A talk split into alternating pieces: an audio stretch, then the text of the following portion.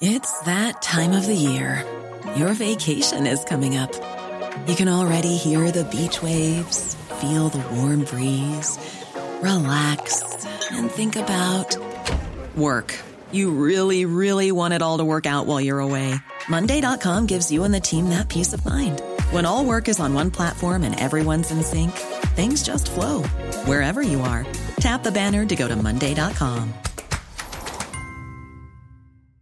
Planning for your next trip? Elevate your travel style with Quince. Quince has all the jet setting essentials you'll want for your next getaway, like European linen, premium luggage options, buttery soft Italian leather bags, and so much more. And it's all priced at 50 to 80% less than similar brands. Plus, Quince only works with factories that use safe and ethical manufacturing practices. Pack your bags with high-quality essentials you'll be wearing for vacations to come with Quince. Go to quince.com slash trip for free shipping and 365-day returns. You're listening to Cork Today on replay. Phone and text lines are currently closed.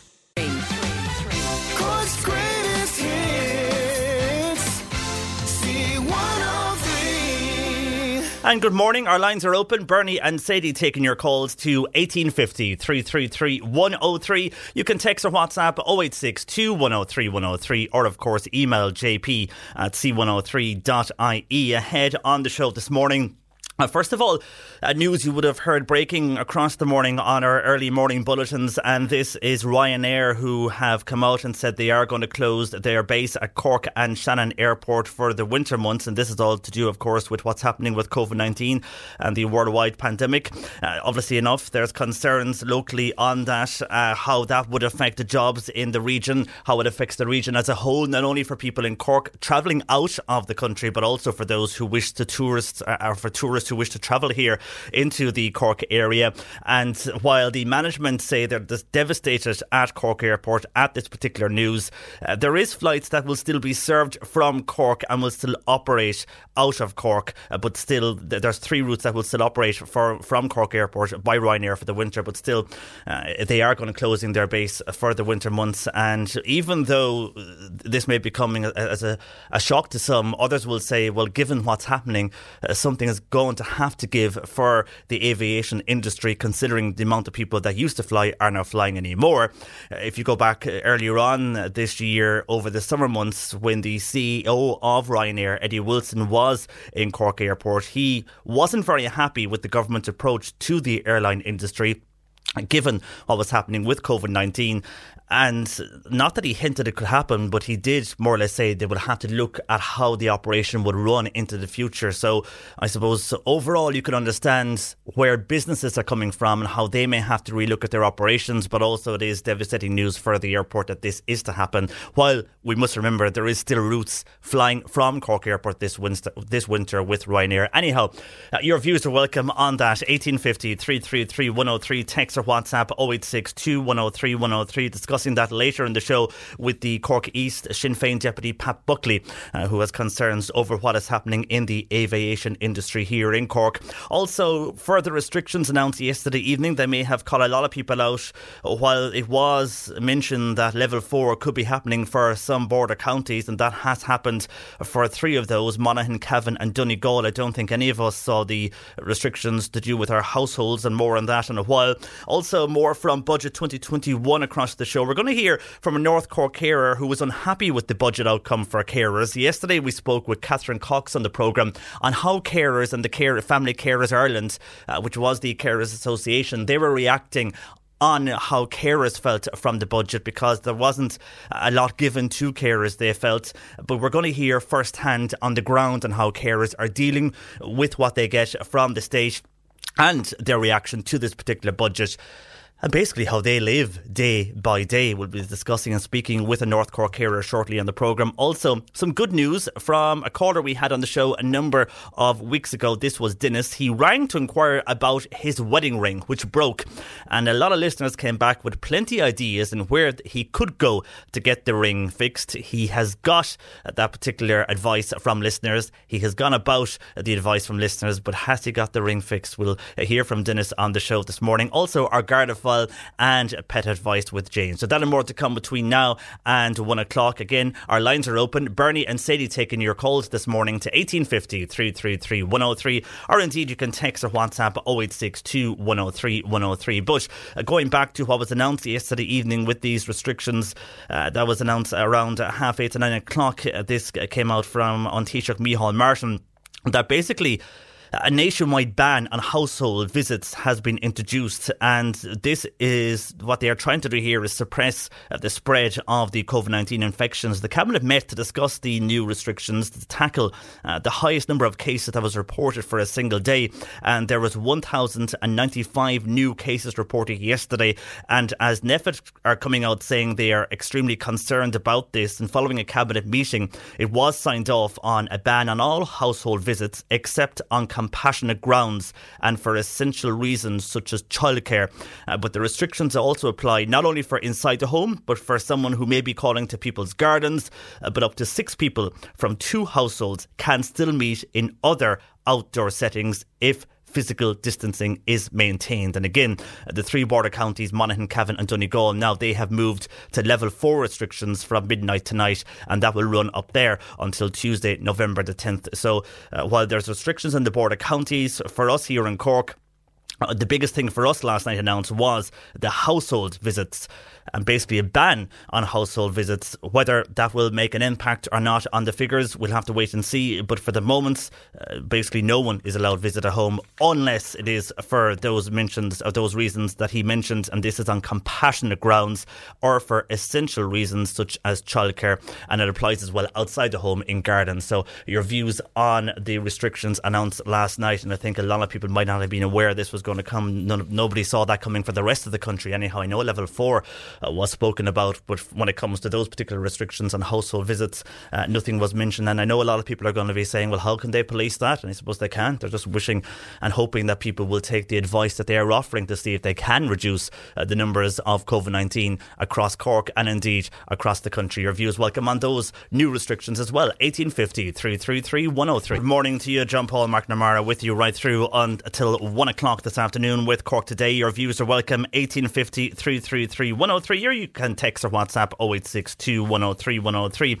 A lot of comments in regarding these new restrictions, which were mentioned yesterday. Just some of those that are coming into us. First of all, a texter here saying, on these new restrictions, can we shut down the bars stroke beer gardens since we can visit next door neighbours or other families, but you can meet up to 15 in the beer garden? Surely that should be looked at.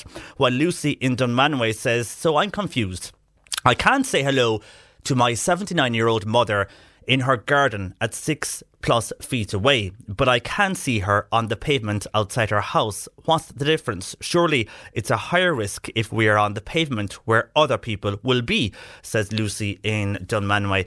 And yeah, there is a lot of confusion over the way that people can work around these particular restrictions. I mean, they are saying it's a nationwide ban on households, uh, but of course, there is uh, compassionate grounds if you need to visit someone in your house for compassionate grounds. There is exceptions to that, so you can do that, and indeed uh, for essential reasons, maybe such as childcare.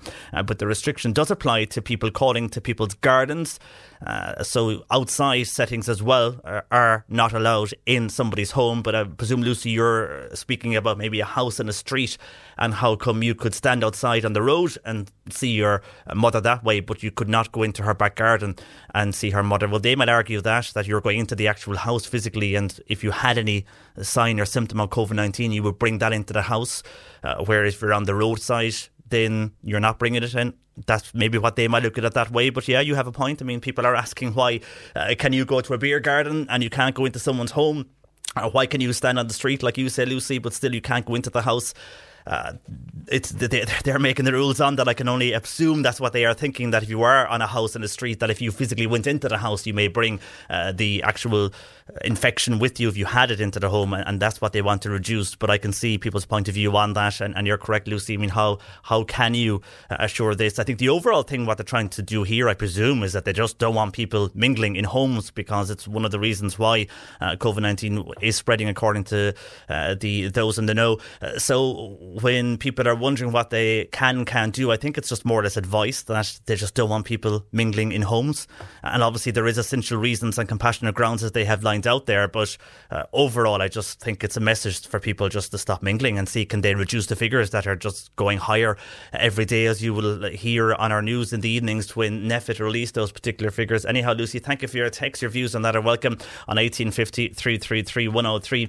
And something that came into us yesterday afternoon, this is from Jennifer. Maybe if people have advice for Jennifer on this. Uh, there's mixed views here when I was speaking to Bernie and Sadie on it, but we welcome your views on this anyhow. We might get in contact with the Consumer Association to see what they say as well. But Jennifer purchased a jumper, uh, purchased this for her partner. Now, the jumper did not suit her partner, so she went back to the shop, she purchased it in.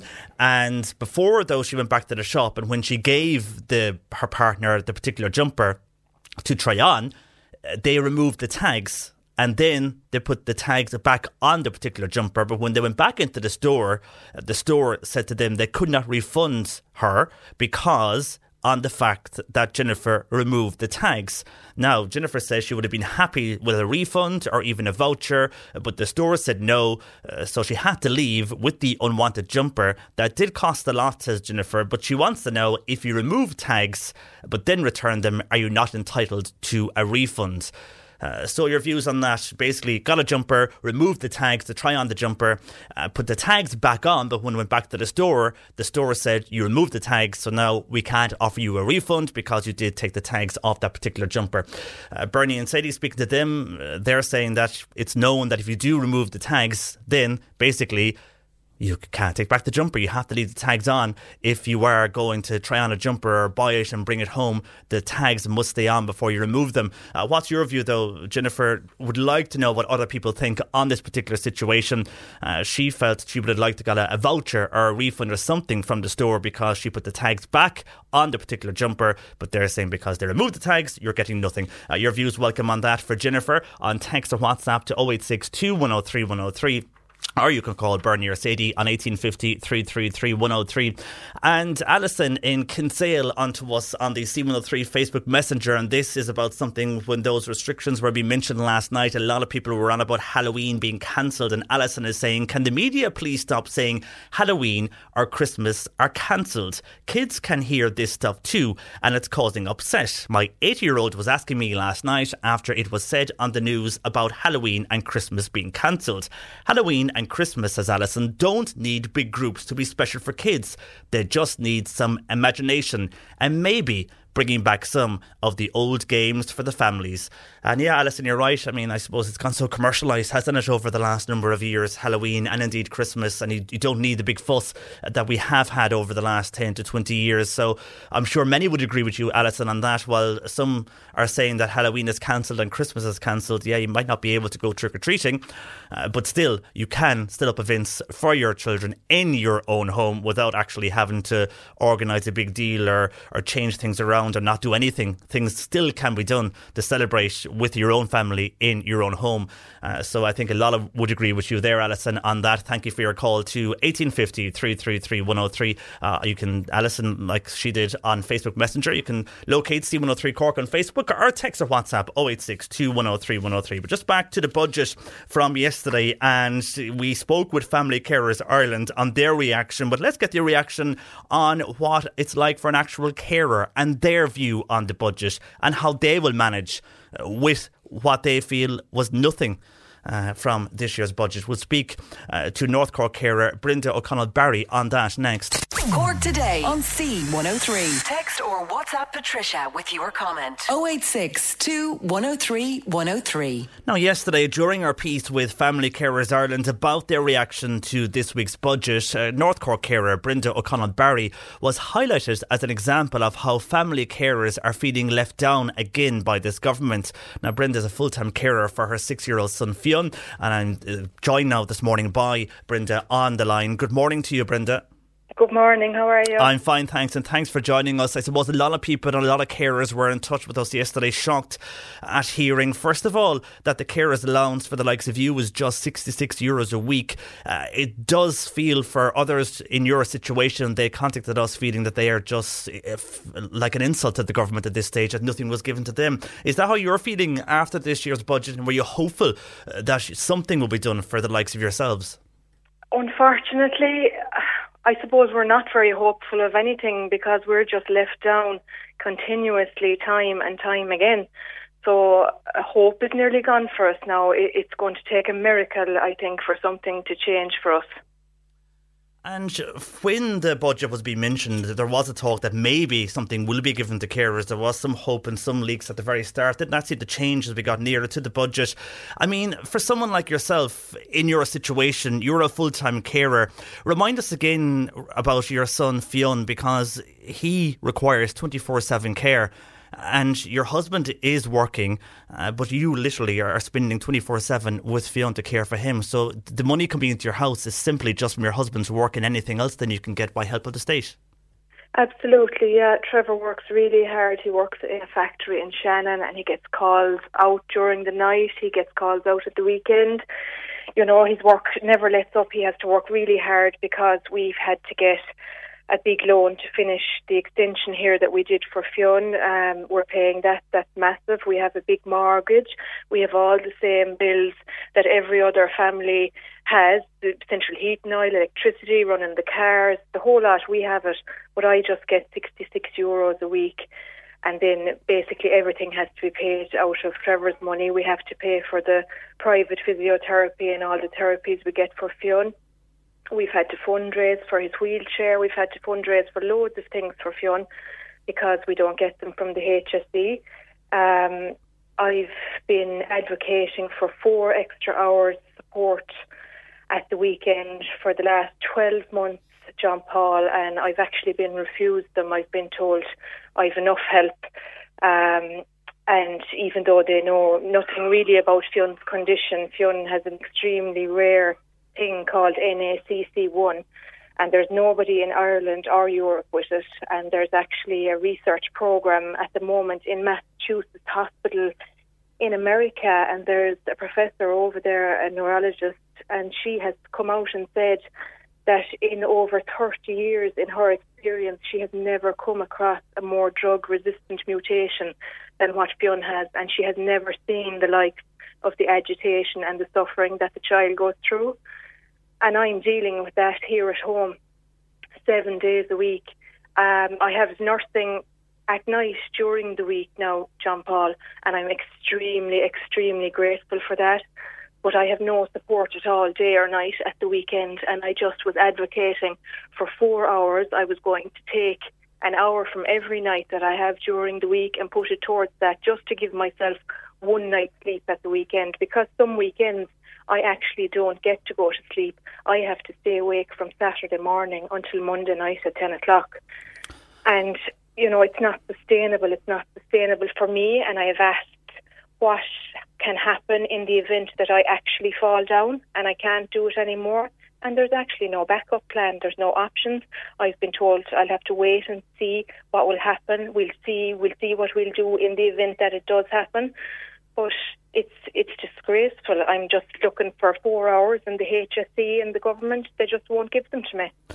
And Brenda, you mentioned there regarding the fundraisers that you have done over the years. You've had to do that for the extension for other work.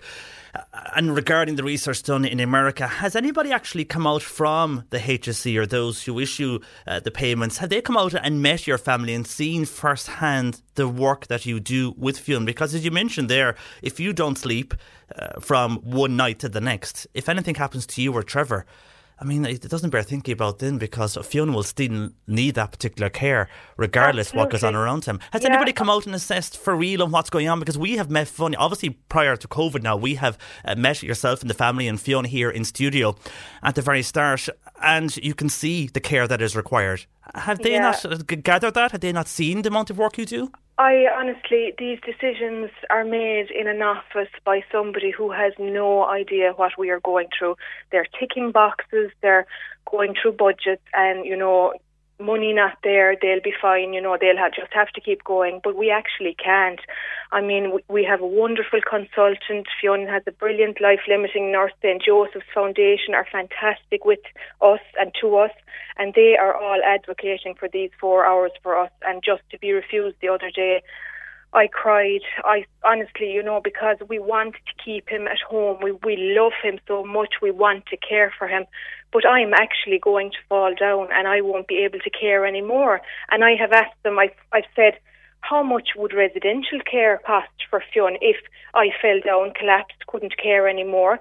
Um, how much would that cost in relation to the four hours that I'm looking for John Paul?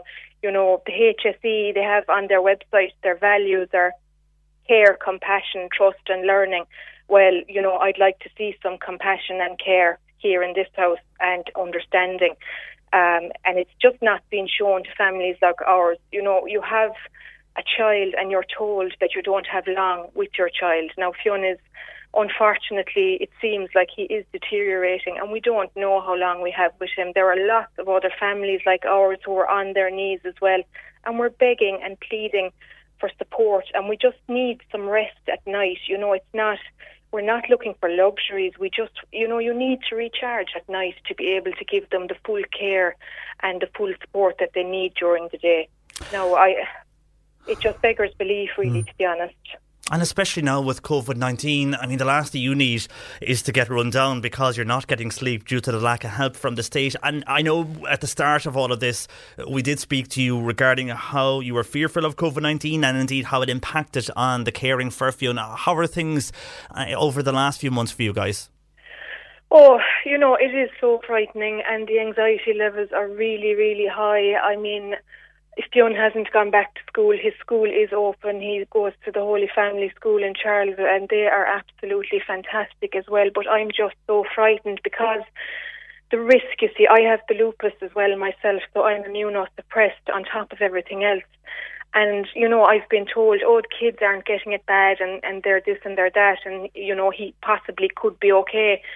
That's all well and good, but if he somehow brought it home to me, and I got it, I would be very sick. I have no immune system. I would be guaranteed, I, I would say, to be in hospital and be one of those misfortunes in the intensive care.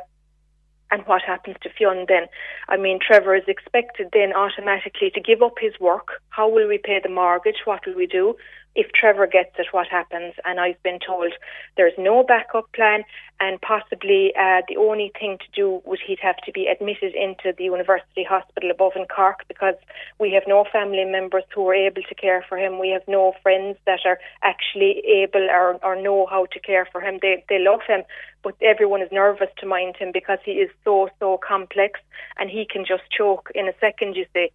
So if he was to be, if that situation did come about and Fionn had to be admitted into the hospital, he wouldn't have a nurse with him 24 hours a day. So the fact of the matter is that he would not survive. He, if he was left alone, and he retched and choked like he does here at home. We have to suction him and give him oxygen. If nobody was by his side in the hospital when that happened, he would pass away. And, you know, that can happen every day. Every day here we deal with that. We're suctioning and oxygen and he's going limp and blue and we're having to deal with all these kind of situations here in the home ourselves. We're not nurses, we're not doctors. The stress levels are just, they're off the chart now, I have to say. And going back to the budget, is there anything in that budget that gave you any bit of an increase yesterday?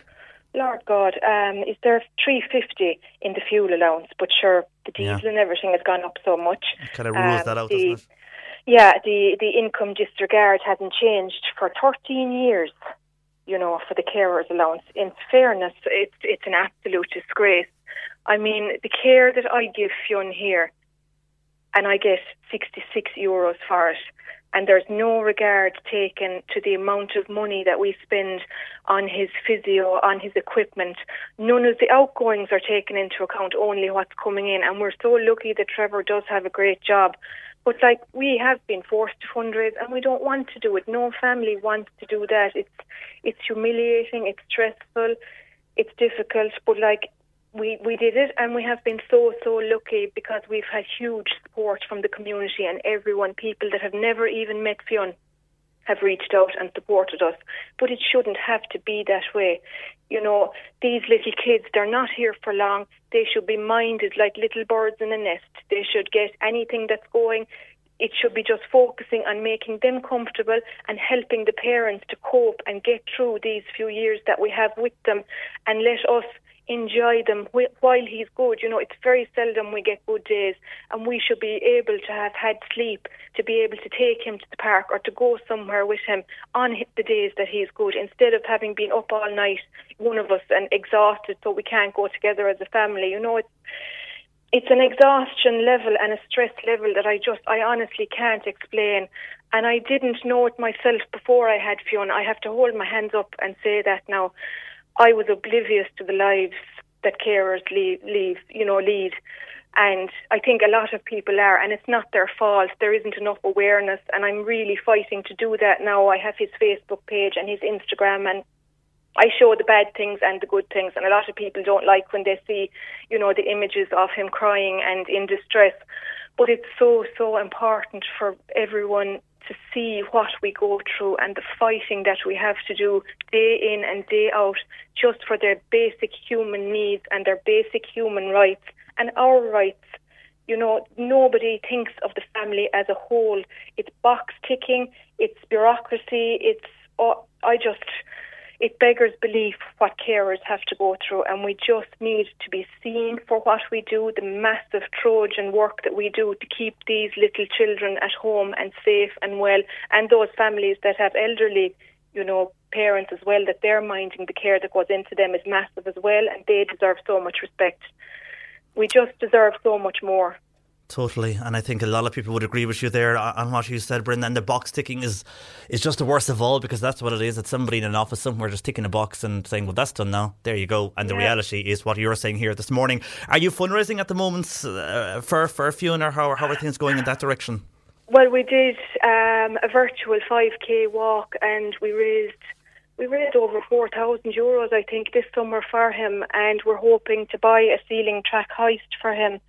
Um, so that's what we're gearing towards. Now, that fundraiser has finished, so us as a committee, we're not going to do anything until next year again because it's absolutely exhausting. But if anyone at the same time wants to donate to his GoFundMe, we would be very grateful. But we, you know, we're so conscious and so aware that everyone is struggling with this pandemic and everyone is under pressure. It's very hard to keep asking for support, even though Fionn desperately needs it.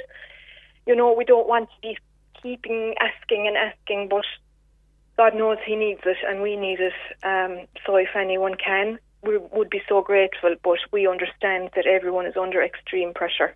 And you can find your details on, as you say, Fionn's Facebook page on Facebook, or indeed uh, the GoFundMe page as well that you have set up. Uh, for the moment, uh, Brenda, give uh, Fiona a hug for us and say hello to Trevor as well. And you mind yourself.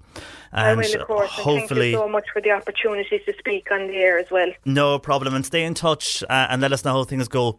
All right. And if you okay, never thank need so anything, you know where we are. If you need help in anything, Thank anyhow, to give us a buzz. Thank you so much. Thanks, Brenda. Thank. Take Bye care. now. That is Bye, bye. Uh, North Cork carer Brenda O'Connell Barry there uh, on the reality that it is for her and her family in minding her young son Fionn, uh, but what she felt they and other carers like her should have got from budget 2021. And while people are unhappy with various restrictions and asking about this and that this morning, doesn't that put everything into perspective on how lucky other families are uh, when you hear what uh, her and her husband Trevor and indeed her young son go through on a daily basis. I mean, not able to get sleep for a whole weekend. I mean, how would you manage with no sleep for a whole weekend?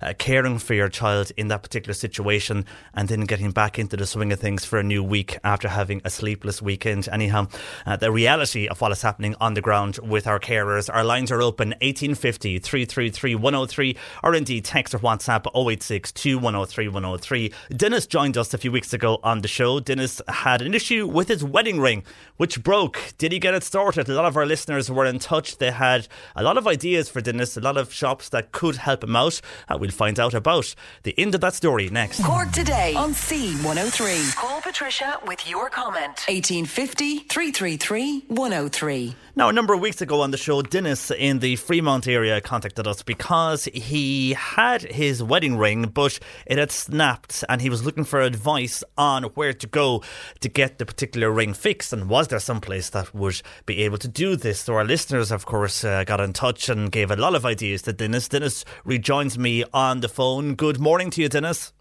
Good morning, John Paul. And uh, you, first of all, this was a few weeks ago. I think you got in contact with us. Just explain what happened. I know the ring split in two. Uh, just explain how it happened and the predicament you found yourself in then when this happened.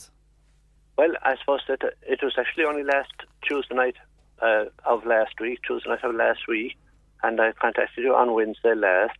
But um, it's, it, thankfully, it's all it's all started, done and dusted. Um, I, I it had good reason, I suppose, to, to break this and wear it for 39 years. And um, I was just saying that the anniversary was coming up in 26th of October.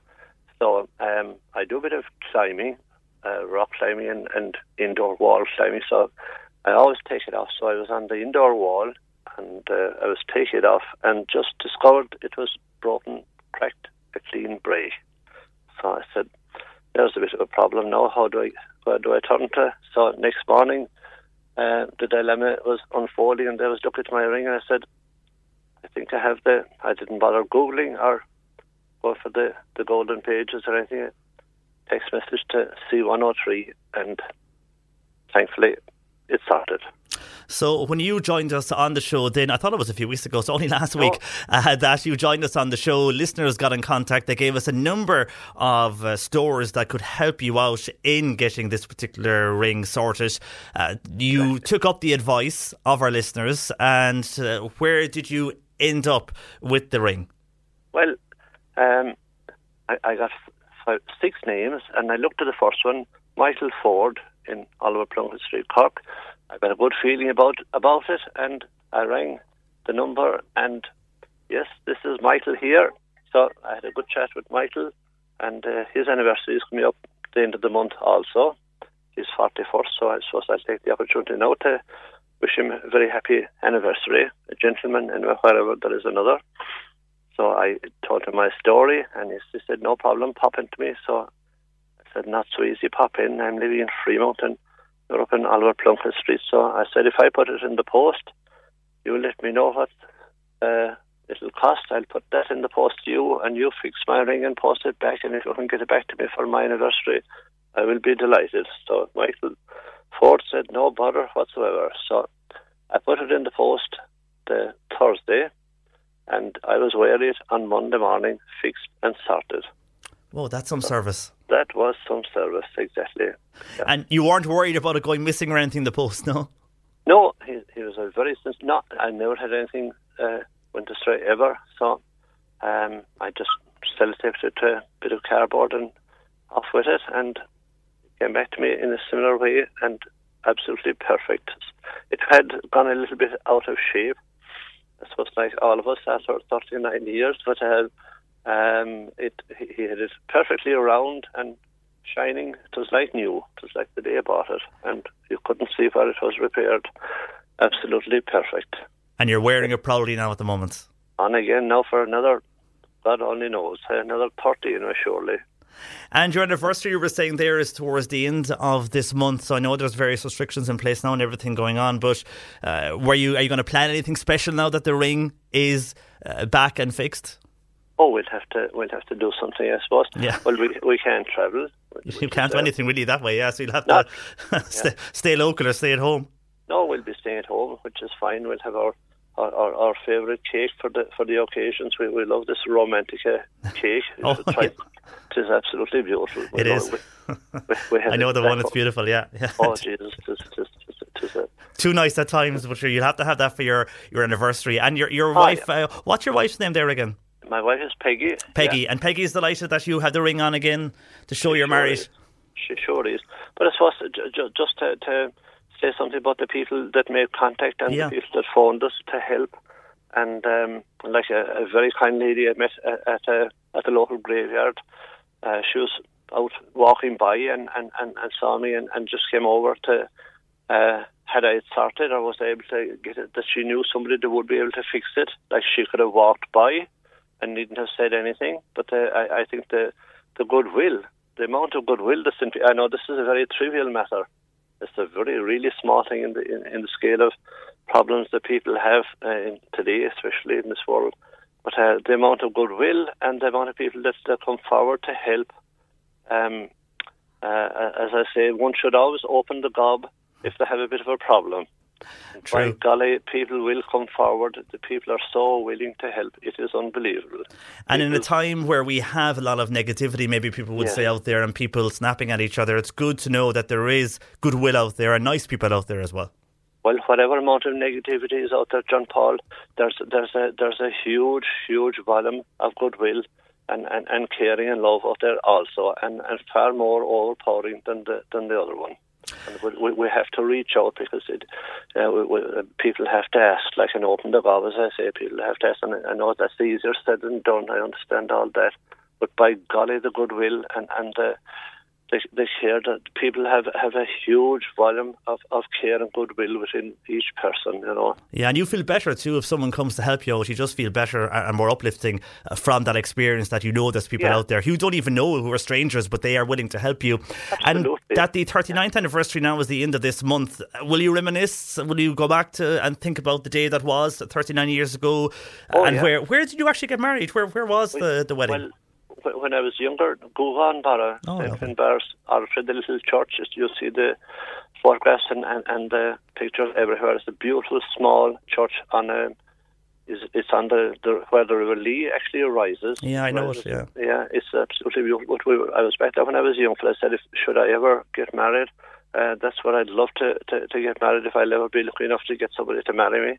So fortunately, fortunately I did, and uh, we, that's where we went, and it was it was beautiful.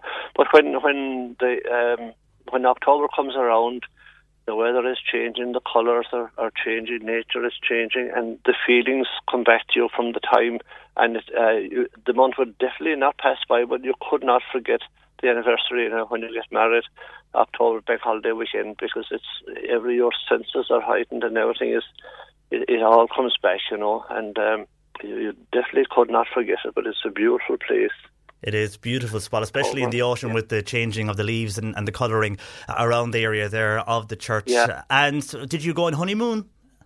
Uh, we, we toured around, went on to Wexford and uh, went back up up to Wicklow, and uh, Wexford and Wicklow mainly. Wicklow was then. It was absolutely beautiful. It was cold. I remember it was really cold that particular uh, October. It was really cold. We were we were perished, but um, it was it was it was lovely. And again, the people we met, we actually planned absolutely nothing, not even a B and B.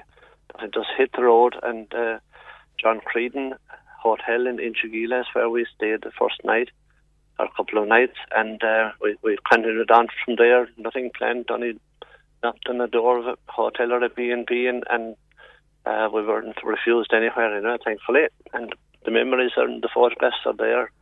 It was absolutely. But we go back to Wicklow then uh, so often to at the same time of year, and all the memories come flooding back, and it's absolutely beautiful. Well, it's great to have those memories, and it's great Oh, yeah. that the wedding ring is fixed and being uh, worn by you now proudly again for the Of 39th course. anniversary. And our, pass on our best wishes as well uh, to Peggy and enjoy your anniversary at the end of the month, Dennis. And thanks for joining us, and thanks to all the listeners as well who uh, contacted us to help you. And now you're in a happy situation there with your wedding ring.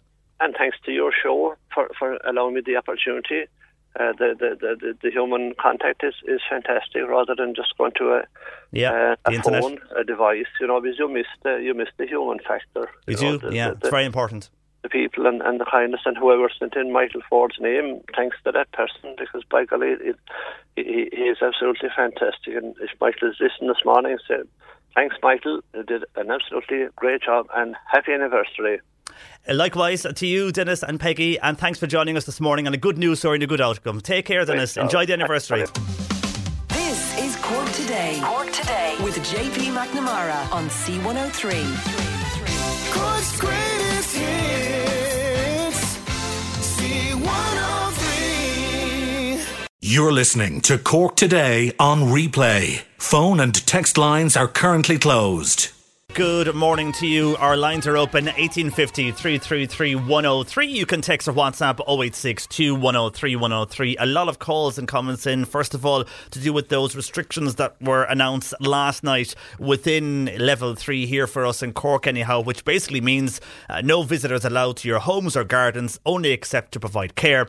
And also uh, for outdoors, groups of six from two households max if you are outdoors. But for those, uh, the majority of calls we're getting and inquiries is about those who wish to visit someone's home. And basically, the rule is uh, from the government last night no visitors allowed to homes or gardens only for essential reasons, such as maybe childcare or indeed on compassionate grounds uh, to provide care. Uh, so that's what they have said last night uh, from the government in relation to the extra restrictions put on us here in Cork in relation to COVID 19. On this, Pat saying, Uh, he thinks the government are going the right direction. Uh, Pat feels two more steps they need to enforce now, though. They need to bring in a curfew at night, says Pat, and they also need to bring in the mandatory mask wearing from secondary schools upwards while out and about, says Pat in Fermoy. And Catherine feels the household visiting restrictions will have a big effect mentally on the elderly living alone, especially in remote areas, as they get little visitors anyway. It's a sad start to the long winter for those people, uh, says Catherine. I think a lot of people would agree with you there, Catherine, on that. But again, for care reasons, people can visit uh, for compassionate and care reasons if that is an issue for those. Uh, also on this, Anne uh, wants to know are we allowed to go and see our grandchildren? Uh, well, on that, again, the rule states that no visitors allowed to homes or indeed to gardens, only if it is maybe for care. So if you're caring for them, uh, that would be a reason. But if not, uh, the advice at the moment, anyhow, uh, they're not rules, I suppose, the advice at the moment, anyhow, is that you can't uh, go and visit someone in their house from tonight. And uh, that is what they are saying and the advice they are taking, again, unless it's for essential uh, reasons or indeed if it's uh, for caring for a child, maybe. But for the moment, they're saying no. And on this, Michael in Castletownbere uh, says the shackles of lockdown are rattling around us again. We already went into lockdown early on this year, but you must remember it did not achieve zero COVID that we were told about that it would achieve.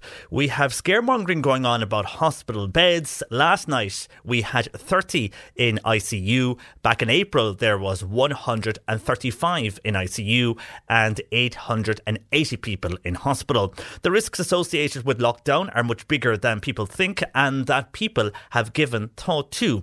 As pointed out the other day in the figures for those who fail to show up for the cervical smear tests, they will be diagnosed further down the road, as will breast cancer, mental health, diabetes, heart trouble, and more. A recent survey published by the International Labour Organization, Michael says, states that 50% of young people have suffered depression or anxiety as a result of the lockdown. If the conditions of level 3 are adhered to fully, we should not require a total lockdown, says Michael O'Sullivan in Castletownbere on WhatsApp to 086 2103 103. Well, also on WhatsApp, a person here says, I think it's time to stop GAA rugby and close off licenses so parties in close contact may make help and, and stop everything that is going on. Uh, this might help this as we're all doing what we're being asked of. Uh, but then if you have sport going on and you have off licenses open where this will then lead to parties, if that was stopped, it might help reduce the numbers. While John in Buttevant says about these new restrictions, uh, nobody that, that can visit houses. I'm supposed to have work carried out in my house today. Does it now mean that with the new restrictions that this work can't take place? And I know I have a text in as well uh, from a worker who is doing work at the moment. So this person says, um, I am working at the moment and I have a plastering and electrician job to finish off. Can I do that? Well, we just check that out. And on that, because they do say essential, on that they have come back to us and they are saying that essential work can be carried out. So uh, for the likes of John and Buttevant and that person who must finish off a electrical job and a plastering job, uh, the supply and delivery of essential uh, or emergency maintenance so if you consider that essential maintenance, that can still continue uh, under this restriction.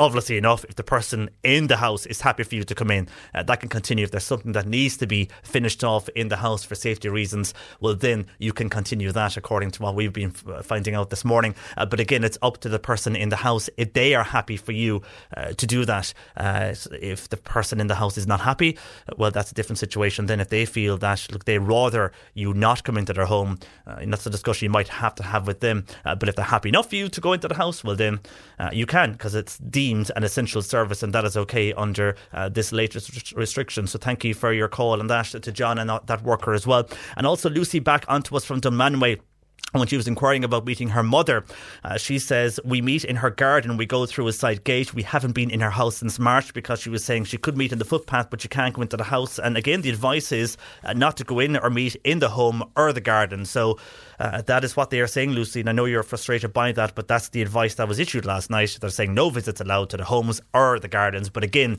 except to provide care or if there's an essential service.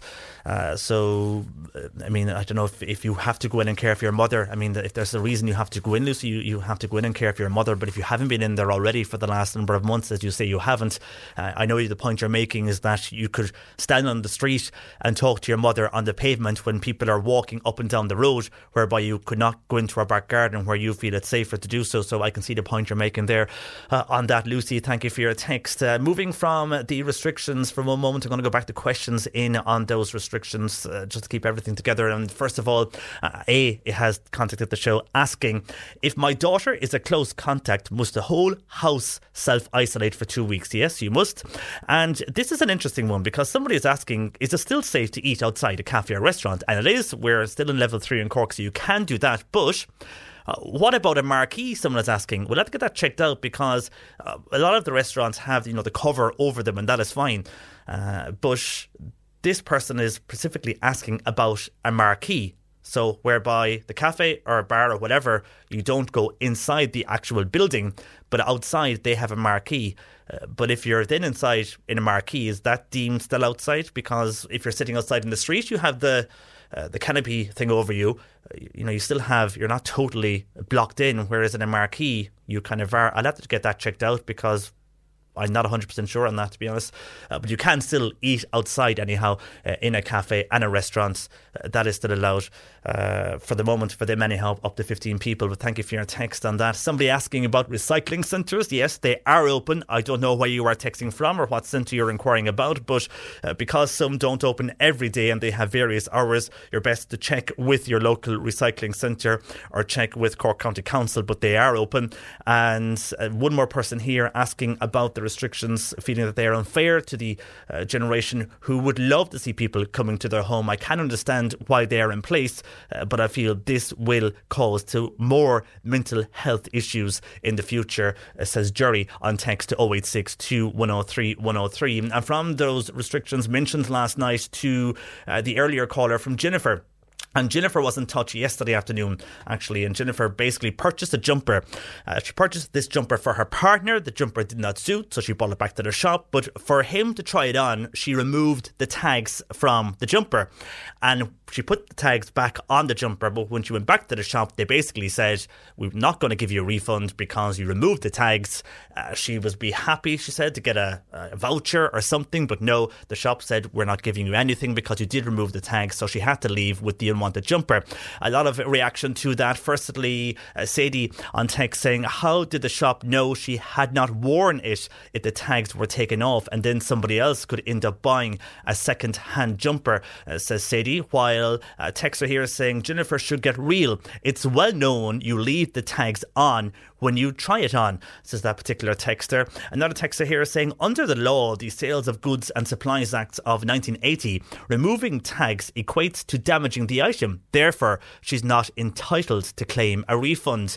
And on a similar situation, Ina says, I wanted to return an item, uh, tags and all intact, to a particular store, but I was very annoyed they would not give me my money back or indeed a credit note.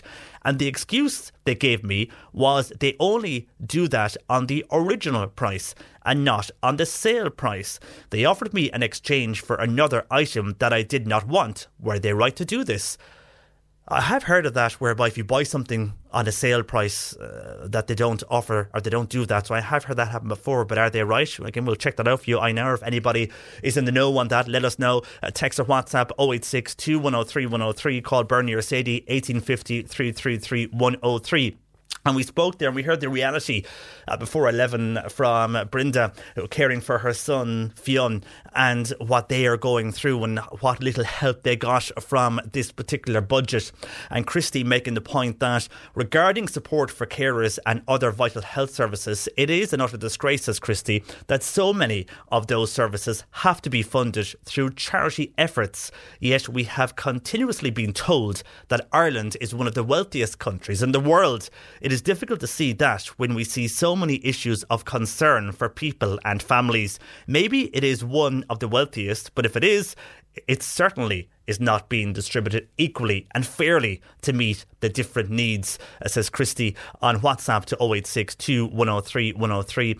And I think a lot of people, Christy, would agree with you on that, considering the amount of GoFundMe's and fundraisers we hear about on this particular show, and all for reasons like Brenda, because they're not entitled to the particular money uh, that they that they think they should get, that they should be receiving from the state, considering all the other payments that are going up and down. And when you hear the uh, what Brenda and other carers are going through, that they then uh, don't have the access to that type of service that they should be having access to or payments that they could receive that would help them more. Anyhow, yeah, it is frustrating. And I think a lot would ask about the wealth of this country and where the money is all going to. Christy, thank you for your WhatsApp to 086 2103 103. And earlier we had a call in and a, uh, also a message into our Facebook page uh, from Alison. And she was asking people when they're referring to Halloween and Christmas because of all what's happening with COVID, not to be saying Christmas is cancelled or that Halloween is cancelled because it's unfair. She says kids are listening and they are getting worried. Her eight year old was asking her uh, last night what's going to happen if Halloween is cancelled, and people are just getting upset when they hear this, especially children, when they hear this on TV or radio or wherever. And a lot of people agree with Alison saying we need to be careful now on how we speak and discuss Christmas going forward. The last thing we need is to upset children who look forward to Christmas because, after all, while it's very commercialised, says Jim, they will enjoy opening gifts on Christmas morning, and that is what it's all about the Christmas Mass and indeed Christmas morning. We'll have to wait and see, as Jim says, what will happen around that time, uh, but hopefully, we'll all be able to celebrate Christmas one way or another, even if we have to watch Mass on our TV on Christmas Eve or on Christmas Day. And another texter here who says, uh, Christmas is all about celebrating the birthday of Jesus, and that will never go away. People should pray more often for the virus to go away and stop worrying about Halloween and Christmas, says that particular texter. And on Cork Airport, which we're going to discuss very shortly, and this is on Ryanair, who will retain three routes out of the airport this winter, but they are closing their base in Cork this winter. Uh, Heidi on WhatsApp to 086 103 103 says, This is terrible news on what is happening to Cork Airport and to Shannon Airport. And obviously, of course, Ryanair have announced that it's Shannon and Cork, their bases would close in for the winter. Uh, Heidi making the point nothing is going to happen to Dublin. And she says, I know, as we all do, that things for travel is bad at the moment, but a lot more by this government uh, they should have done. For example, uh, the jobs at now Cork and Shannon and the spill off of jobs in the areas nearby. We need those particular jobs and we need more investment in that particular area, says Heidi to 086 103 103. And we'll discuss that issue with Ryanair next. Across Cork City and County, this is Cork Today on C103. Ryanair will retain three routes out of Cork Airport for this winter. It does follow the announcement that bases are to close in Cork and Shannon for the coming season. Uh, Ryanair had a base in Cork Airport since 2015, and for the first time in 15 years, they will not have aircraft based in Cork for the winter months. Well, uh, Sinn Féin Deputy for Cork East, Pat Buckley, joins me on this news. Uh, good morning to you, Pat. Good morning, John Paul, and thanks for having me. And thanks for joining us. I suppose, first of all, not unexpected that Ryanair have done this. I mean, they did more or less threaten this during the summer at a press conference when Eddie Wilson, their CEO, did visit Cork Airport. And with everything going on with restrictions, they have made it quite clear that they are flying with empty aircraft. So, from a business point of view, you can see why they have made this particular decision. Yeah, I suppose you could, um, John Paul, but I suppose, look, the biggest worrying thing here is um, what's actually been announced today, you know, it has the potential of about 12,000 jobs in the region that will be directly or indirectly affected by this. And we're well aware of, I mean, you're talking even on, you know, tourism and the jobs and hospitality side of it, maybe 900 million lost to the economy. Um, we have been raising this on numerous occasions here in Leinster House to have some kind of a package put in place to try and support everything here. I mean, unfortunately, up here in Dublin, Dublin is Ireland, and they forget about whatever is past the, the red cow. And I mean, let's be honest, I've been in, I suppose, constant, um, I suppose, talks with um, Kevin Cullinane, uh, Conor Healy, the CEO of the Chambers. I spoke to him a number of occasions, and of course, Niall McCarthy. And I mean, Cork have done you know everything that they can. And what's the most unfortunate thing about this is, even you know, we were for the second largest city in the country, we were the fastest growing airport last year. You know, and I mean, for this to happen now, in the middle of a pandemic, is an absolute massive blow for direct, indirect jobs, for the airport, for the region itself, and for the future. And fortunately, we've been lucky enough. We will be raising it again today. Uh, Deputy Gould, Deputy O'Leary, myself, um, in uh, under a topical issue to see if anything can happen for. Are you happy though that that three routes though are going to be retained? Does that show any positivity that Ryanair do want to keep an operation at Cork Airport It- and, it- and, and it- want to have involvement in the south? Uh, Absolutely, and I mean it. It does. It does give hope, but I mean, you know, the amount of businesses that have been affected since this since this pandemic came in. I think the approach that the government have taken has been, you know, very very one sided. I mean, again, I go back to saying that unfortunately, this government and past governments have been more of a reactive than a proactive. You know, whereas an action is always an instant reaction. We knew there was going to be unbelievable consequences within the business sector, within any sector, I suppose, you know, with this COVID pandemic. But they had an opportunity, you know, to borrow money at zero interest at present and try and keep everything afloat because you know yourself, you'll hear the saying, you know, once it's gone, it's gone, which is a massive, massive fear that we could lose, you know, that amount of services out of Cork. And as I said, I've been working on tourism within, you know, even when I was in Cork County Council to try and promote the area. And in fairness to Cork City and Cork County Councils, you know, they have been doing absolutely wonderful work to fly the flag for Cork and the county. But I mean, this is a massive blow, and I mean, we're hoping to get some kind of a, a, report. And as far as I know, the, the transport committee is actually actually just gone meeting now. So hopefully, we might have some solace or some bit of um, clarity or an answer, or maybe the government might have a plan before we go into the Dáil again this afternoon to discuss it. And when you mention that discussion, it's a late stage, but can anything be done now to help this particular situation? I well, to be honest, John Paul, I hope there can be. As I said, look, we were on to. Um, I was well. I emailed um, Niall McCarthy last week, and so did others within the party here, the Cork TDs in particular, and. Um, you know, we had a, a kind of a frank discussion on what they needed, and in fairness, we, we did urge the Transport Committee, you know, to get on this straight away, which they did, and I- and I have to say, uh, Cork Airport were very, very honest and very, very blunt and frank, and they laid the cards on the table that what they could see, foresee what was coming. So I mean, it's not that the government had not known about it or hadn't been warned, but again, it's it's the typical Irish way. We wait for the problem to fester, and then we scratch our heads and try and figure out how we're going to fix it. I mean, and and uh, it's just so frightening at this such short notice. We'll say that all of a sudden that we have so many, so many more people that will be on the pandemic payment very, very shortly. We're losing connectivity. We are an island. We need to keep the place open. We've always been strong advocates of Cork and Cork Airport and the Cork brand. And I mean, we need it more than ever now for the government to step up to the plate, put the money where the mouth is, and say, look, we need to keep connectivity within this country. We need to keep the jobs. We need to prepare and plan for the future because this strain is not going to be with us forever.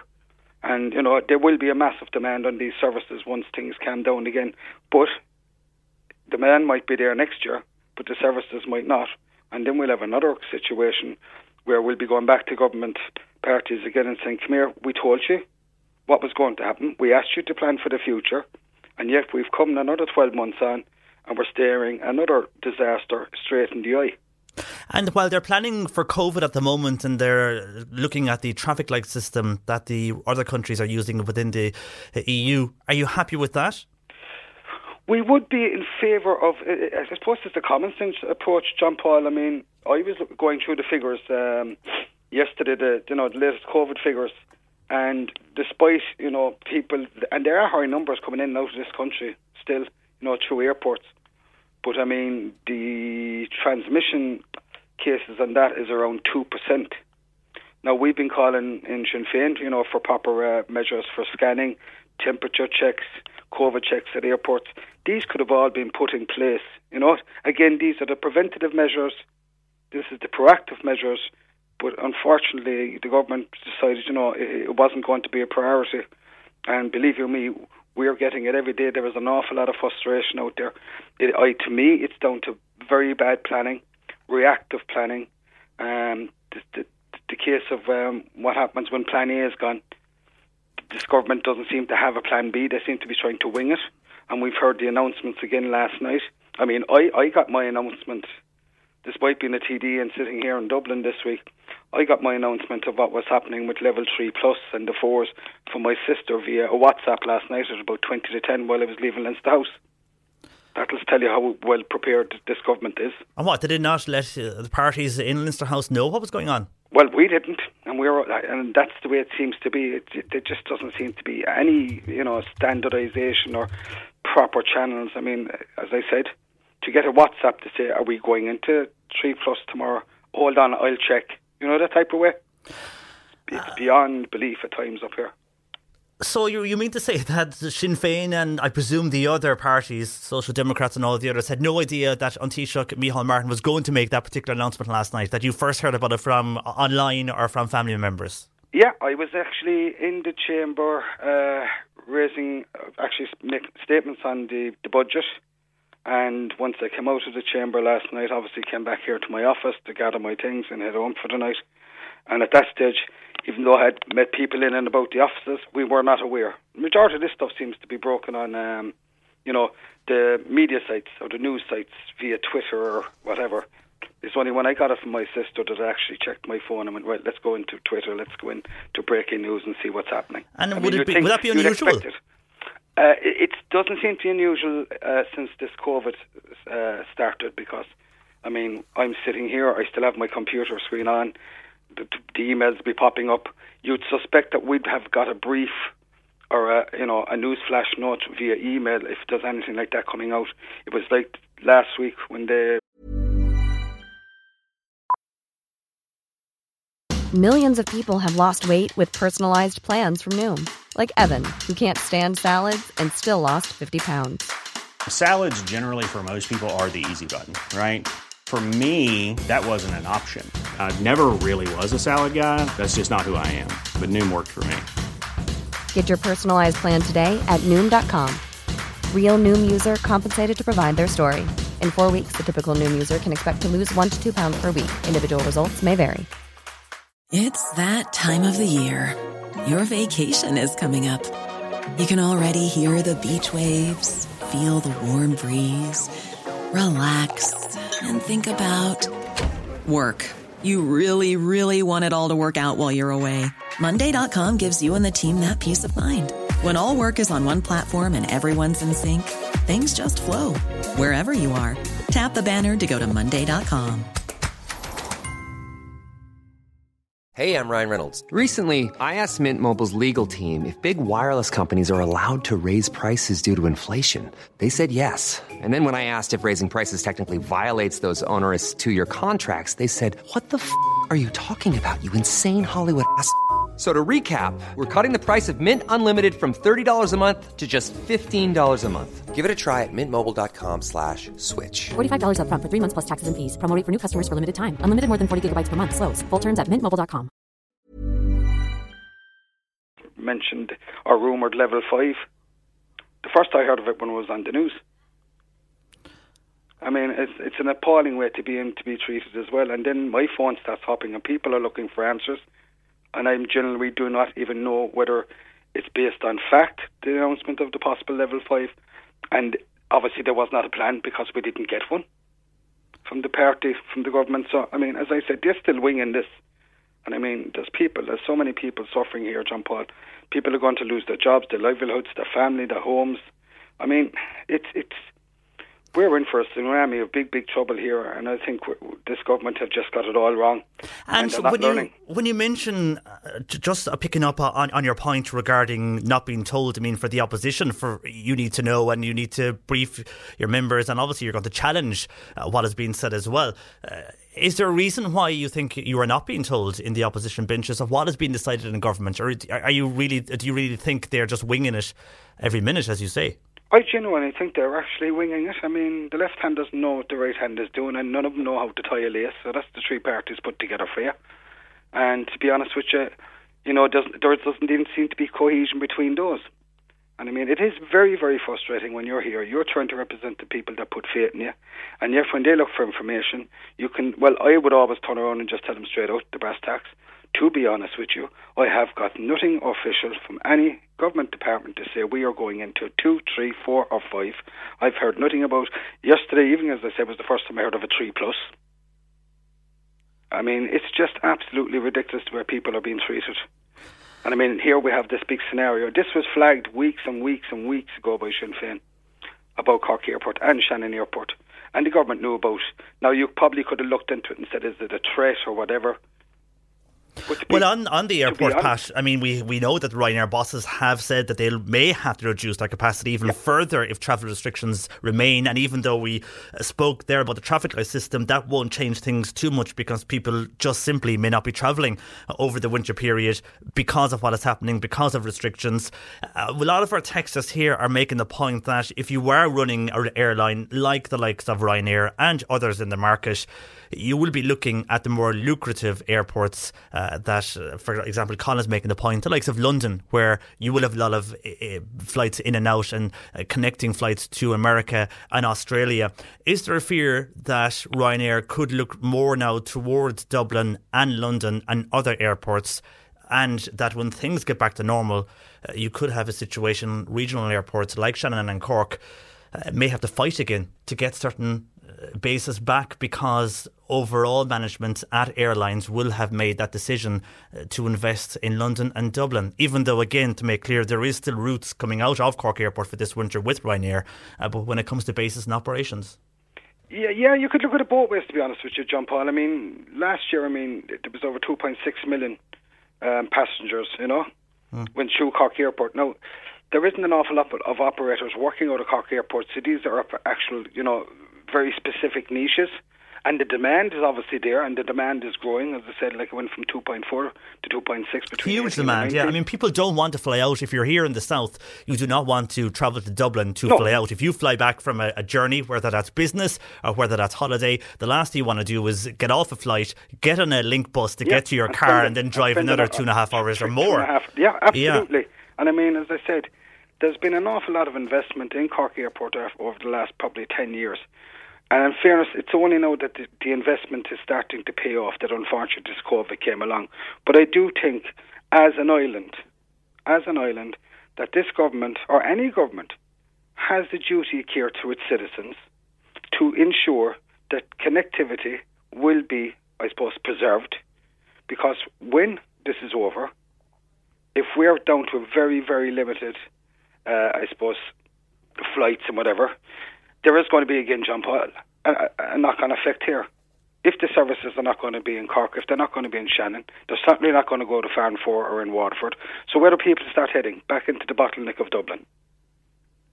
It's not going to be a progressive system either, and I think there has to be a way where, you know, government and all interested parties sit down, sit down together, throw your cards on the table, come up with a plan, a doable plan, a long term plan or a short term plan, it doesn't matter. But the the end result here is we have to, I suppose, keep the guarantee that we can keep our services in our local airports, in our county airports. We need to protect those 12,000 plus jobs. I mean, that money, over 900 million a year, that's going into the economy in Cork, you know, that drives the hospitality and tourism. We have to keep all that going. And now, it's like the publicans at the moment. I think they've been treated very, very badly. There is not a guarantee. One minute they were opening, the next minute they weren't. And this seems to be what I went back to a while ago about saying they're winging it. Doesn't they've never come out this government said right we need to shut down we'll say Cork County on level three plus one for three weeks. We're not going to change things regardless what it is. We will then evaluate it in three weeks' time and see where we go from. They just kind of picked dates out of the sky. Things were going well. I, I spoke to businesses. I met businesses where they were doing up the outside of their bars and stuff and all excited on a Friday to be opening on the Monday and to be told Sunday night you're not opening anymore it's soul destroying for business people and for the employees. I mean, and, and, it seems to be going across the whole spectrum in this country. And as I said, we are an island, and here we are now. The fact that we'll probably, if the worst case scenario, I, I can't see it. I genuinely couldn't see it, but it doesn't. It wouldn't surprise me. Worst case scenario, scenario, we'll have two main airports on the island of Ireland. One will be in Dublin, the other one will be in Belfast, and the rest of us from again the Red Cow down will just have to suck it up. And it's absolutely atrocious that people can be left down in this day and age, knowing knowing that there was a tsunami here. And Pat, looking beyond COVID, for example, let's say if everything is there's vaccines and all of that, and things have calmed in maybe two or three or four years down the road, uh, and the p- picture you paint there, looking at a tourism side of things for Cork, while we talk about flying out, a lot of people fly into Cork as well from various countries that Ryanair do serve. As an example, it's going to be a huge knock-on effect as well for tourism locally. Oh, absolutely. I mean, this is this is the big worry here. I mean, I sat in the collaborative joint committee when I was in Cork County Council with Cork City Council, the plan for the whole county, you know. And tourism is one of the, the, the benefactors, I suppose, that we have. It's a massive niche in Cork, and people don't recognise. You know, they talk about uh, the Ring of Kerry or um, we'd say the, the Antrim coast, but actually, when you come down and look at West Cork and East Cork and whatever, the amount of uh, probabilities and the amount we have the most amazing people in the county. We have the most amazing places to go. We have the most amazing foods, amazing things to see, restaurants. We have so much history. There is so much potential. And in fairness to the two councils, Cork City and County, have put in extortionate amount of money, right, into promoting Cork County. And all of a sudden, somebody in Dublin decides, well, they're going to have to take the hit because we can't afford for it to happen anywhere else. It just won't be good enough, John Paul. And as you said, uh, even over the years, the, one of the biggest issues that we had in Cork for a number of years was with businesses flying into Cork, right, looking at IDA sites in Cork. And the first thing they used to say to us was, well, we would come here, but our biggest issue was we don't have enough, um, we'll say, living quarters or living space for our staff. And they listened to the people in Cork City and Cork County and started developing areas, planning for the future. And again, I just feel that the people of, you know, anywhere, as I said, outside of Dublin seem to be left down and, you know, let to fend for themselves. And Yeah. as I said, there's many people here, many families will be affected with this. And I just think that I, I'm looking for, and I'm hoping for that, that's going to come out today after this um, transport committee and before we get into the chamber. If we can get some clarity and say, are you going to have some kind of a package? Is there going to be some kind of a plan to, to ensure that, you know, that this is not going to be a tsunami effect, that there is a plan in that we can come back to airlines and say, look, here is the plan for this year. I don't know, can they do certain things like waivers on, you know, landing charges? I don't know, but it'll have to be addressed because people here are starved from not getting out of the country to get away. And as you said, the potential for people coming into our country, and particularly coming into Cork County, on the tourism, not mind the business side, that demand is always going to be there. But the biggest problem is the demand for the flight is the thing that will be missing. And when they go looking for it, it's not there. That's when the penny's going to drop, and then it'll be too late. We need to get, I suppose, it's just it's, it, it, if this, you know, if if we have more closures here, It's the knock-on effect for the whole county. I mean, even Cork Airport Management have said that they're devastated, but it's the direct and indirect jobs. Uh, is, is that that will affect the area? And I mean, when you go into this transport meeting, uh, Cork Airport, it's a very positive story. Looking at the growth you mentioned earlier on when I was speaking to you, uh, the growth there in the airport over the last number of years, the way the airport is operating. I mean, it, it is a positive story. Uh, so it, it shouldn't be you know, the, the, government, the government looking at this should be looking at the positivities that Cork Airport has shown over the last number of years and the team there uh, and, and the hard work that they have done in securing so many different routes for Cork. I mean, everything that's going on is out of, is out of all our control. Uh, but that should be looked at as well when the Transport uh, Committee do discuss that later, and, hopefully they do. Before I let you go, Pat, there's something you mentioned there when you run about the restrictions and, and not knowing about, hearing about them and, and finding out from your, your sister first and all of that. Uh, one thing that we're getting this morning from a lot of people with these new restrictions is uh, a lot of elderly who were maybe living on their own. And I know for care reasons, people can go and see someone if, if, if there's a, an essential reason or a care reason to go into their home. But uh, many feel that, and I know your work in mental health over the last number of years in the East Cork area, uh, that we will have a big issue with mental health over the next few years because of what has happened. Are you hearing that in the ground from your work uh, within mental health? I can put my hand straight on my hat now and say absolutely yes. Um, it's it's absolutely it's happening now, John Paul. Unfortunately, it's happening now that the, even the numbers are going up. It's not being reported. You mentioned about the restrictions. I mean, me personally, and I mean, I mean, surely the government will take a common uh, sense approach in this as well. Um, you mentioned about carers and people going to uh, visit their elderly parents mm. and stuff. My mum lives alone. My mum will be lonely. My mum will be frightened. A common sense approach is I will go and visit my mum to see is she okay. It's one to one. It's the same as a carer. I mean, I think the government have to grip, get to grips with this because, as you said, mental health, anxiety, you name it. I mean, it's going across every age demographic at the moment. Parents are struggling, but kids are struggling. I mean, even your Halloween is practically cancelled now, and the fear that Santa's not going to get around with all these like, restrictions for Christmas, you know, has anxiety levels up in children. And of course, the knock-on effect of that it makes the parents uh, more, you know, their anxiety levels are going high. We don't know where the next job is. Uh, up to um, the day before yesterday, were, they were muting that the people on social welfare and on the PUP payment were not going to get the bonus. We knew it was a sprat that you know they had to give it. We knew that the rumor was that nearly a week and a half ago, when level five was mentioned that there was queues on the Monday outside toy stores because people were afraid that they mightn't even be able to supply or you know look after their families or their kids for Christmas.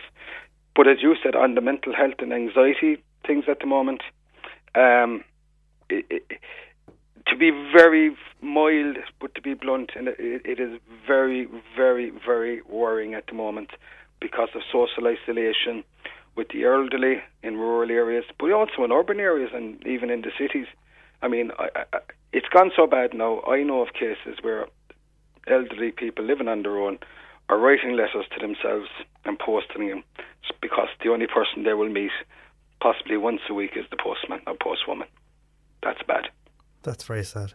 That is sad, and I'm telling, and, and I'm, I don't make it up. And I raised another issue last night. You have people, the elderly and the dis, uh, people on disability.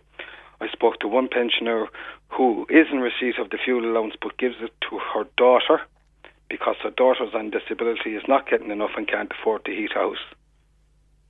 So you can see the knock-on effects. These are the calls, and these are the people we're talking to every day.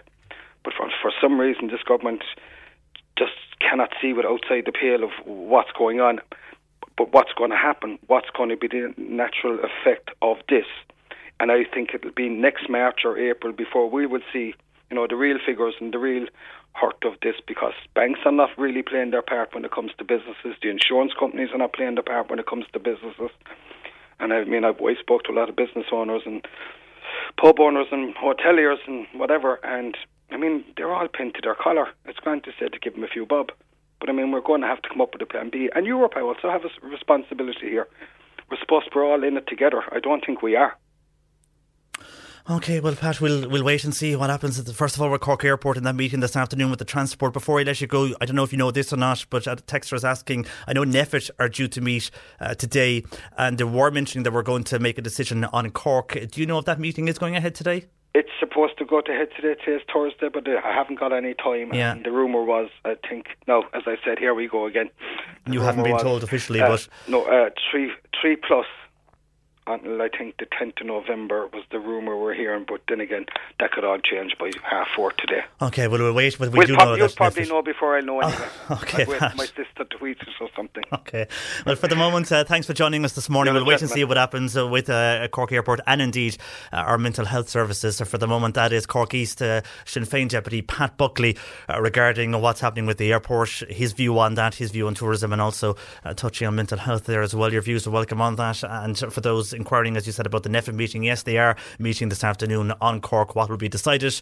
Uh, we'll have to wait and see later this afternoon. Expect news on that uh, from around 4 4.30 or so, and we'll bring that to you uh, this afternoon and this evening on our news bulletins here on C103. 1850 333 103. Our lines are open. Text or WhatsApp 0862 103 103. Cork today on C103. Call Patricia with your comment. 1850 333 103. And on the airport situation, Dan says that Pat Buckley possibly is panicking about Ryanair and more regarding Cork. O'Leary, that would be Michael O'Leary, I presume of Ryanair, you mean, does not fly from Cork to save us driving to Dublin. He does so because of the volume of business coming out of Cork, which will return after COVID. And Dan says that on 1850 333 103, while Tim on text is making the point that as an island nation, we should have retained state control of our air communication and one of our ship communications, Aer Lingus and Irish Shipping. Irish Shipping could have gone into passenger and car ferry business as well as worldwide freight, says Tim to text to 0862 103 103. More of your calls and comments on the various issues we're discussing this morning on the way. C103 Jobs. But on today's job spot, we have opportunities for Ducon Concrete in Kanturk. They require a HGV mechanic. You can apply with your CV to info at duconconcrete.com. Fresh Fish Deli in Skibbereen require production assistants and supervisors. Contact 086 859 8095. And Dan Seaman Motors on Forge Hill. They require a service manager and a service advisor. Email your CV to info at danseamanmotors.ie. You'll find these jobs and more details online now. Just go to c103.ie forward slash job. This is Cork Today. Cork Today with JP McNamara on C103. Cork's greatest hits.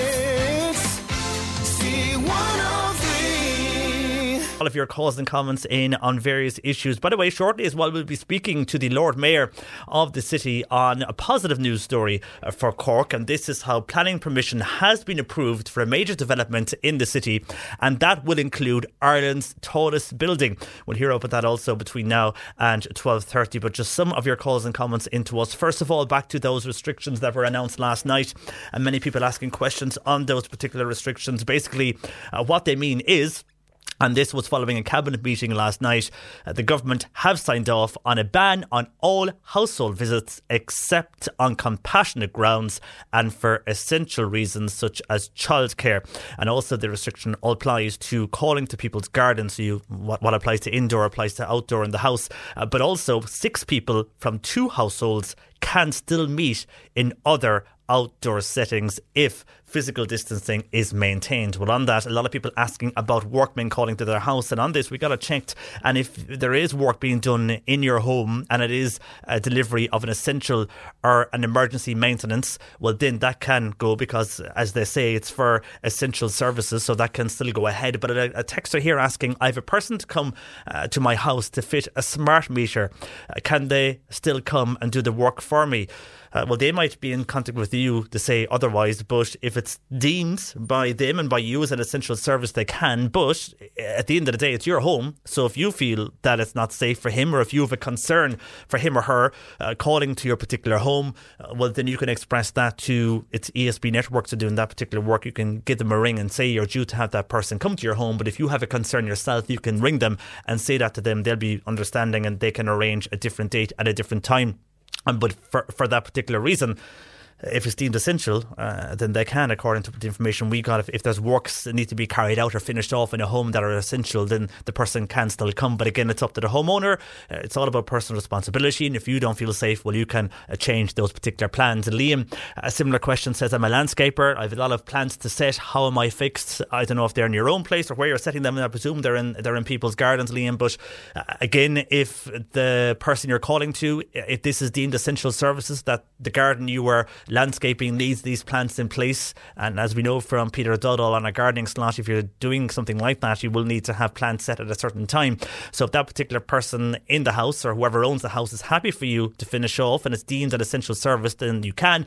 But again, it's up to the person in the house with these restrictions that mentioned they might feel uh, they might even change their mind themselves, the house owner that is. Uh, so if they don't feel comfortable, well, it's up to them at the end of the day whether they want you there or not. But if it is deemed an essential service, you can be able to do that uh, to finish off the job you have started.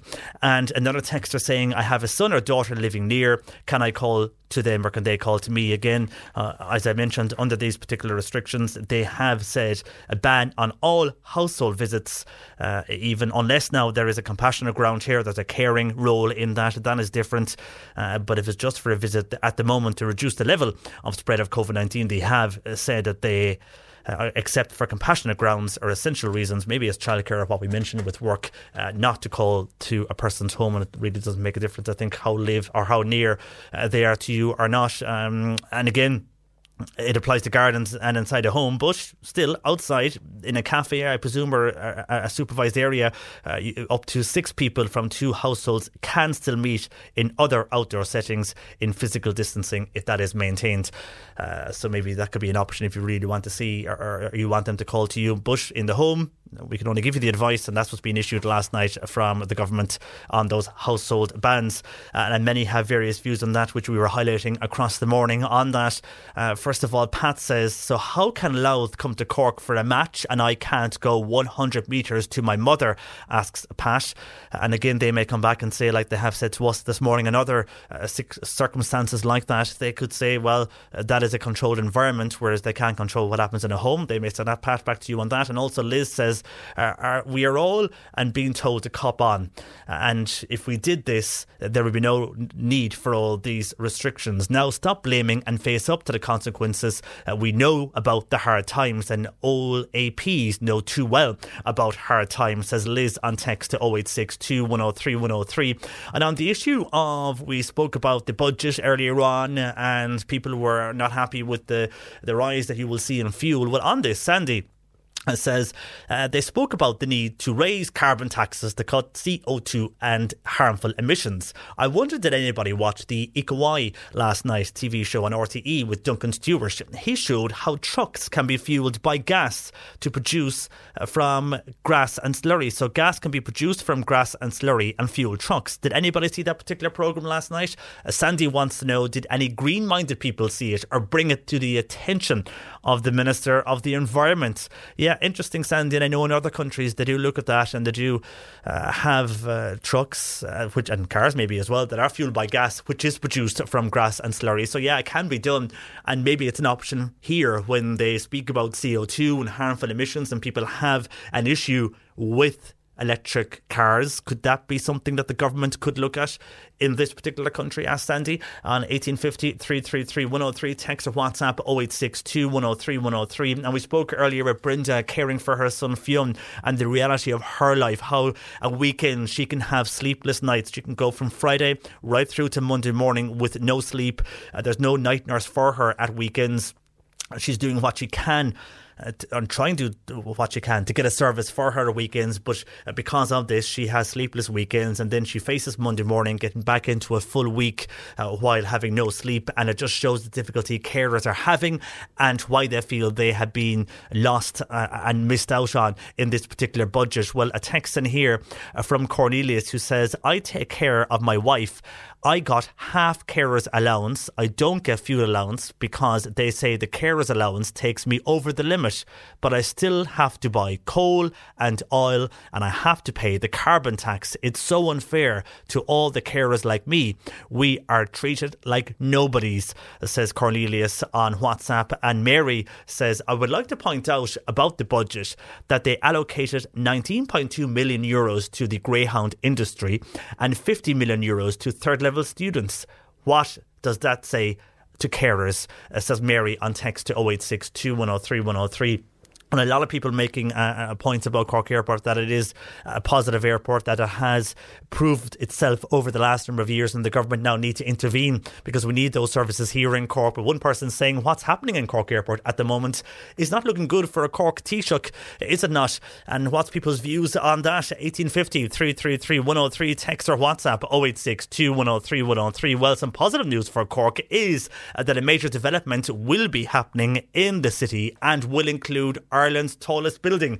And We'll hear about that next. The C103 Cork Diary. With Cork County Council, supporting businesses, supporting communities, serving Cork. Visit corkcoco.ie. And Kildare Community Development, they will hold their weekly lotto draw, and that is going on this afternoon at 4 o'clock in the community office in Kildare. The week's jackpot there is €1,200. Euro. And Tom O'Regan from Mallow and Padraig Keane from Listowel, they have joined forces to raise funds and they are going to, because obviously of COVID 19, they had to change their plans. They were going to complete a six mountain peak challenge, but they have found a solution around this. And on Saturday, 17th of October, they will complete a 100k cycle from their respective homes to Knockboy, followed by a 707 metre climb to the mountain summit, uh, which straddles both counties. You can get more information uh, through their Facebook MDI Facebook page or go to their GoFundMe Munster Peaks for MDI for both Tom O'Regan from Mallow and Padraig Keane from Listowel. And Mallow Penny Dinners collection that will be held on this coming Sunday from 11am to 1pm at Kyrie's Car Sales in Mallow. All non-perishable foods, cash and checks are welcome. You're listening to Cork Today on replay. Phone and text lines are currently closed. Cork today on C103. Text or WhatsApp Patricia with your comment. 086 103 103. And on the issue of carbon tax, we spoke about there before the break. Donald uh, says that carbon tax, we speak about it regarding our cars and our trucks and everything like that. But how come uh, there is no carbon tax on sky fuel and those aircraft which burn serious amounts of fuel on a daily basis? Maybe not as much now, but they would have pre COVID. What a joke, uh, says Donald on text to 0862 103 103. And we mentioned uh, when speaking to Cork East Sinn Féin Deputy Pat Buckley mental health issues because many feel with all these various restrictions that mental health uh, will be impacted. And uh, we'll hear more about that maybe over the next number of years. But as uh, Pat and others have been saying, it is already having an impact on people, as we only know too well, on how people find it hard uh, for example, I mean, the calls we're getting this morning from people who are concerned, especially those in rural areas who may not see somebody now because of these uh, restrictions and a ban on household visits, even though, again, there there's an exception on compassionate grounds and essential reasons, just to take note of that. Uh, but there is a fear for mental health. And within that, on mental health reasons, uh, Joan is asking about people checking their phones all the time. Maybe they're checking them too much and getting negative information on the phones regarding COVID or false information on on various social media sites on COVID that is also affecting people's health and also on the phones and on people checking phones. Interesting that a third of Irish people uh, seemingly check their phones within five minutes of waking up. It's a new study from Deloitte and it has found that people picking up their phones they can do this 58 times per day on average. And it seems that 62% of us use our phones to check bank balances, and over half of us browse shopping websites and browse apps during the day. So, uh, what would it be like if you didn't have a phone to browse? Or how many times do you yourself pick up your phone and browse through it or check it in case you miss a message or a notification? Maybe a Facebook notification, uh, maybe a, a, message on WhatsApp. Are, we all guilty of this? Do we all keep checking our phone every few minutes for fear of missing out on something? And as Joan is making the point that uh, it a negative effect that is happening, have, having also on us that we are checking our phones too much and maybe receiving too much information, too much negative information on our phones? Well, uh, our reporter was out and about on the streets uh, this morning getting the reaction on this particular survey, and these people say that they would pick up their phone quite a lot during the day. I'd say more than 50 times a day. Not even to check anything like a notification, um, just even to check the time or little things like that. I just saw like I was walking up to you and I had my phone in my hand. Like I never put it down. Even in work, I'm always on my phone. So definitely over 50 times a day. I'd have like an, a panic attack if it wasn't on me. So are we all guilty that that girl there having a panic attack if the phone wasn't on her? And is that also having an issue for mental health, uh, as Joan is pointing out? But on our phones, are you one of those who wakes up and within five minutes you're checking your phone? You're constantly checking it during the day in case you miss out on something. Let us know. And obviously, if you're letting us know, you're on your phone. A text or WhatsApp 0862 103 103. But on something totally different, and this is some good news because planning permission has been approved now for a major development in the city, which will include Ireland's tallest building. Lord Mayor of Cork, Joe Kavanagh, joins me. Good afternoon to you, Joe. Good afternoon, JP. How are you? How are I'm you today? Fine, thanks, and thanks for joining us on this. This is a very exciting time for the city, given everything going on at the moment with COVID. It's very exciting to see this uh, planning permission being approved for this huge development. Just talk us through this because I mentioned there Ireland's tallest building. It's a 34-story building on Custom House Quay. Yeah, 34 stories, 140 metres, uh, mixed development at the bottom. There'll be uh, a hotel, there's uh, some retail, some commercial, and so on.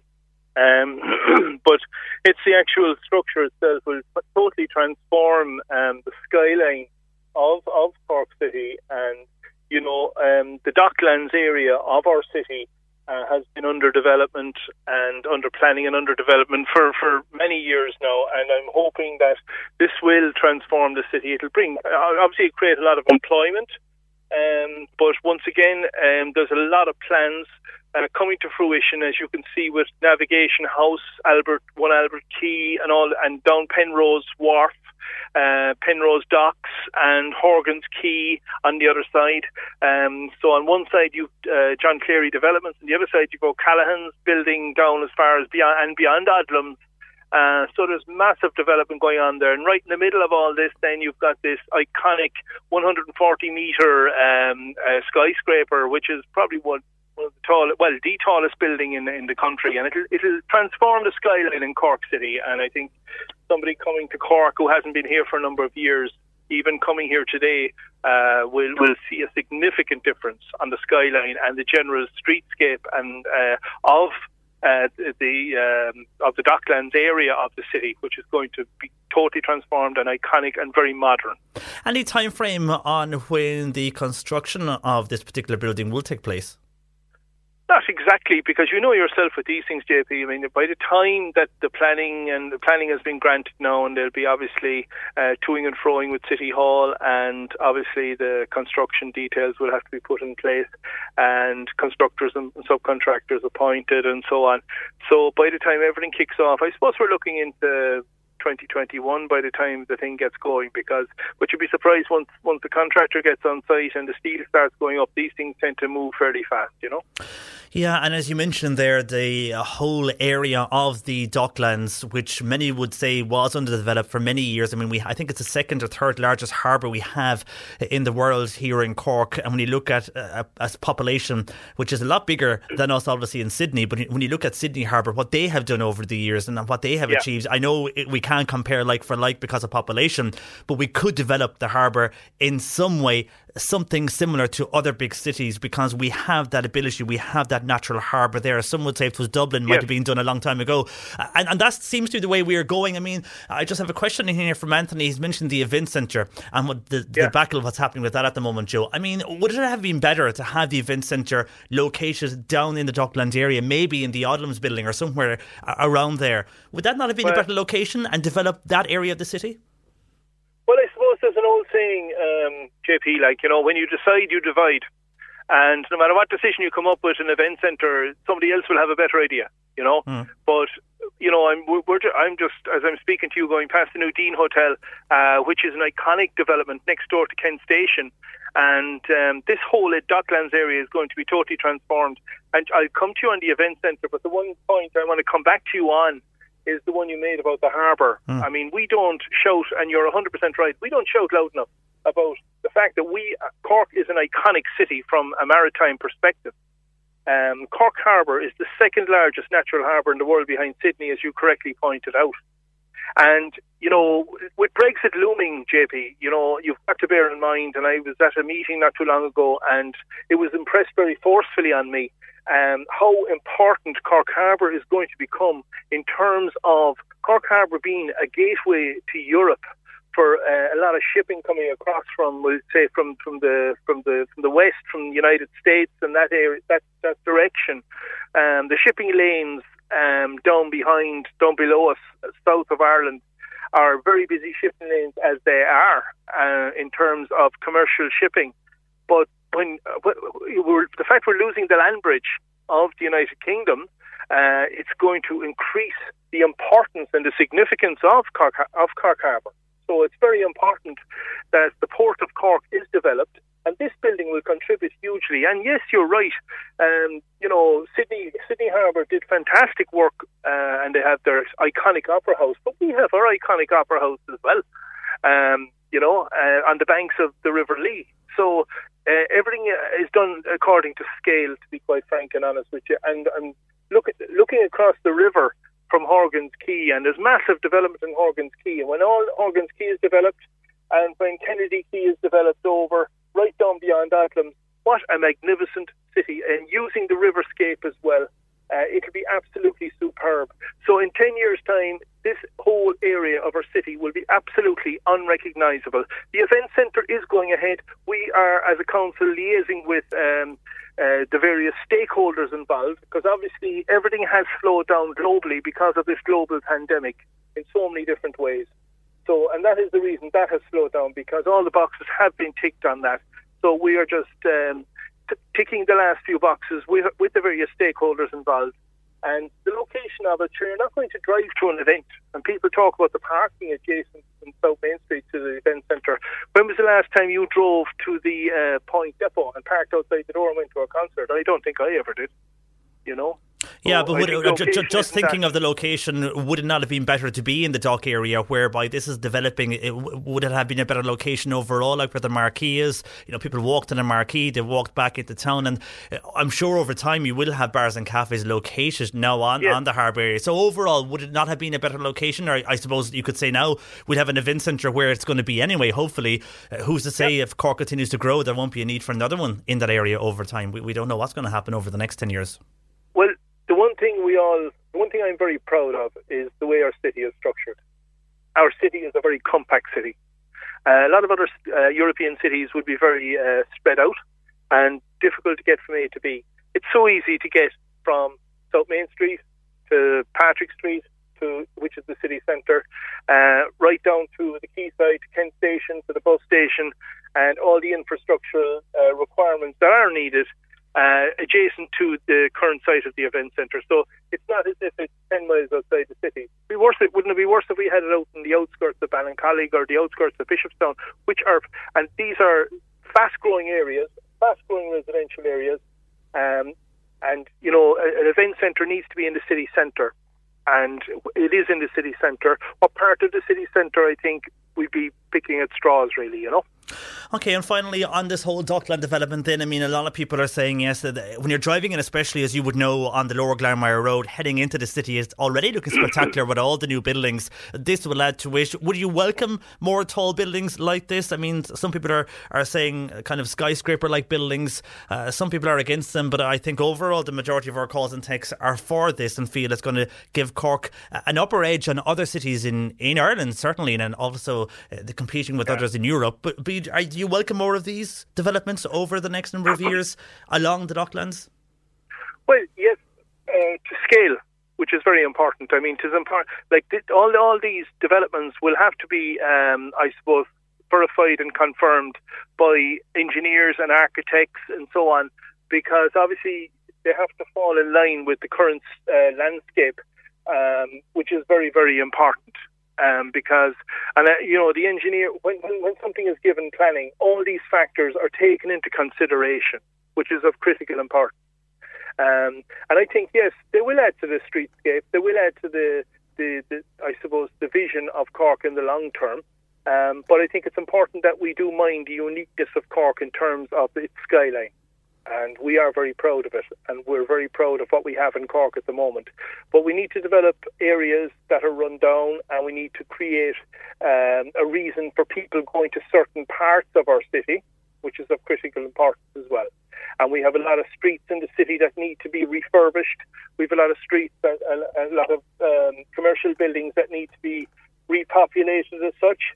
Uh, so we need a, a, reason for people to go to the various uh, areas of the city. And I, I, of course, I'd welcome more um, skyscrapers, but we would want to end up like New York with nothing but skyscrapers, you know.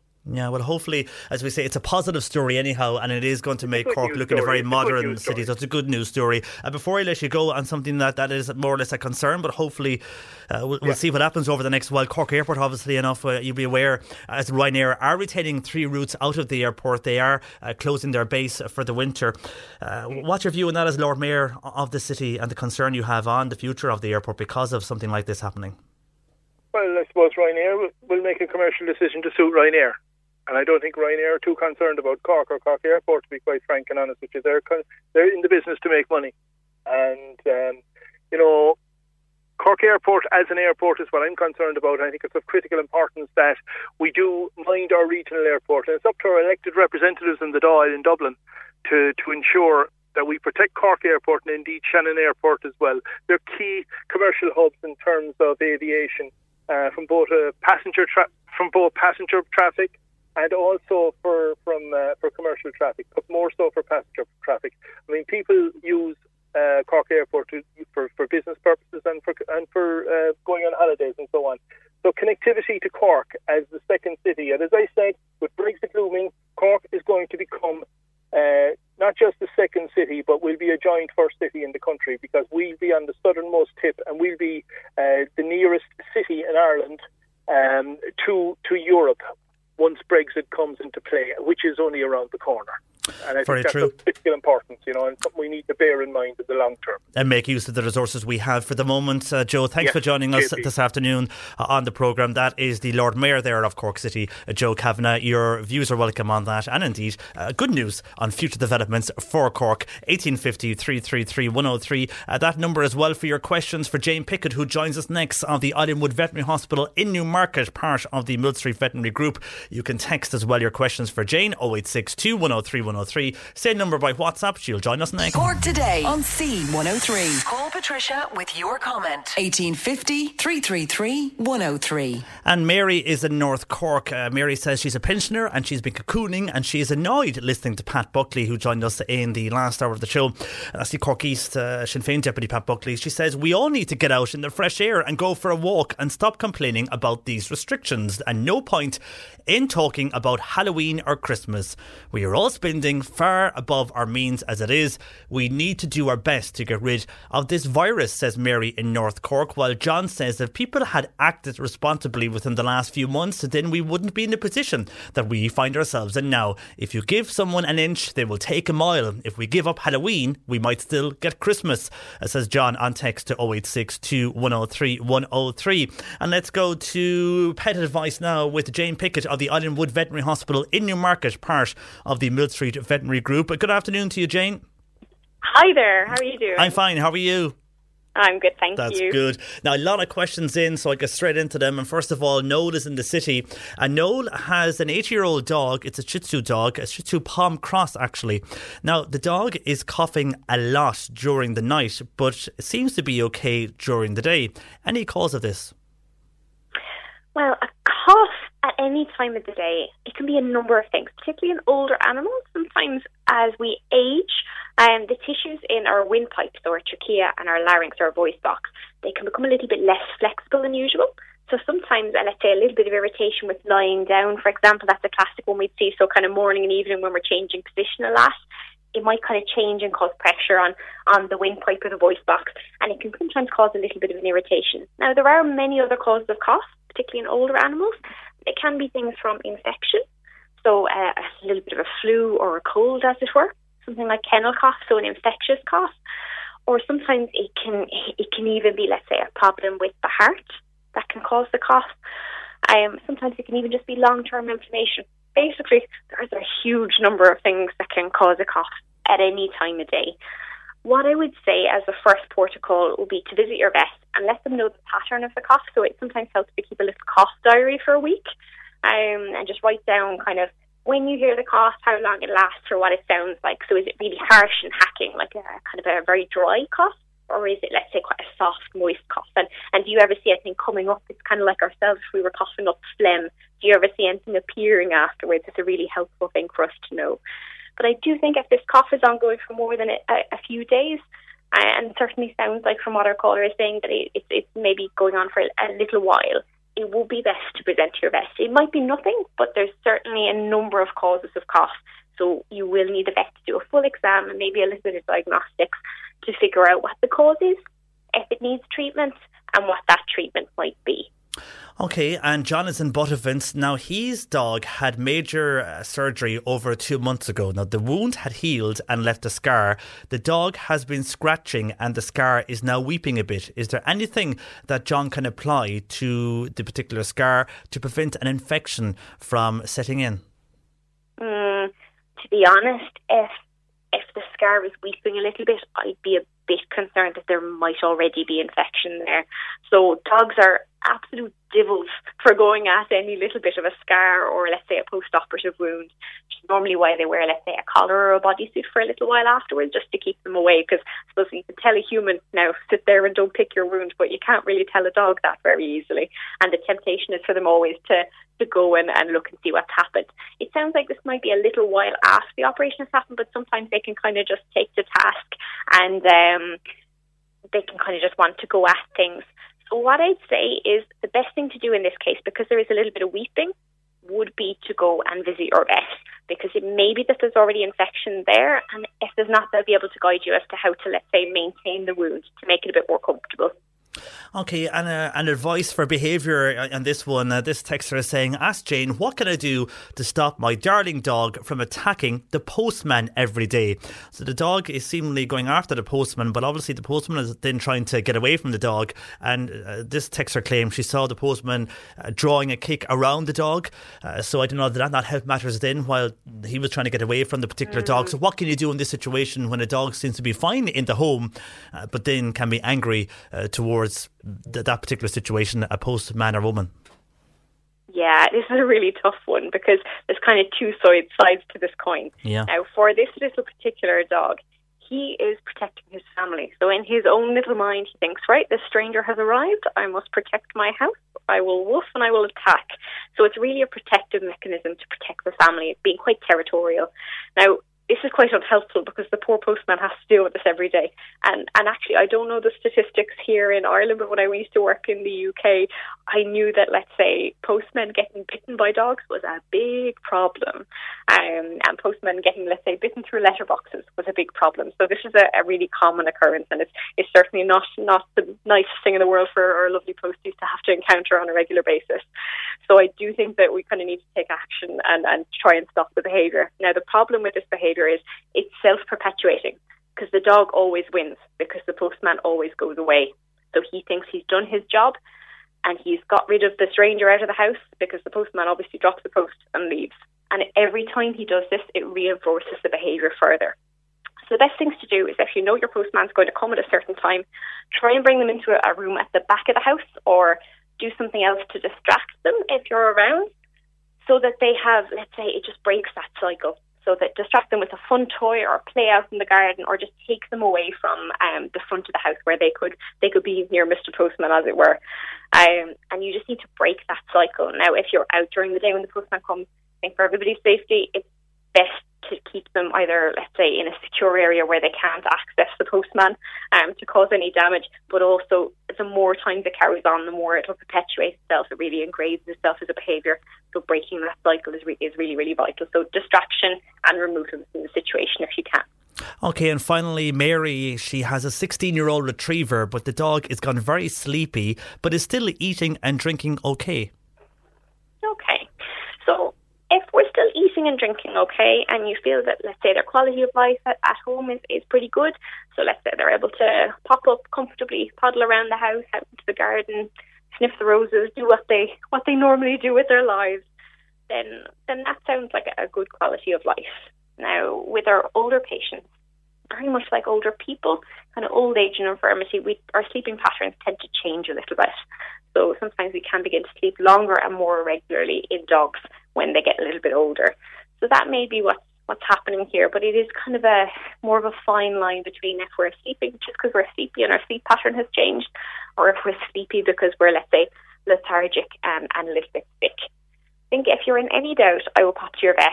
For my older patients under my care, and particularly if we were, let's say, getting on for 15, 16 in dog in, in dog years, then I would normally recommend at least an annual physical exam. But to be totally honest, things can change quite rapidly in our older patients, and keeping a weather eye on them can help keep on top of them. So I normally recommend kind of a check every four to six months with them.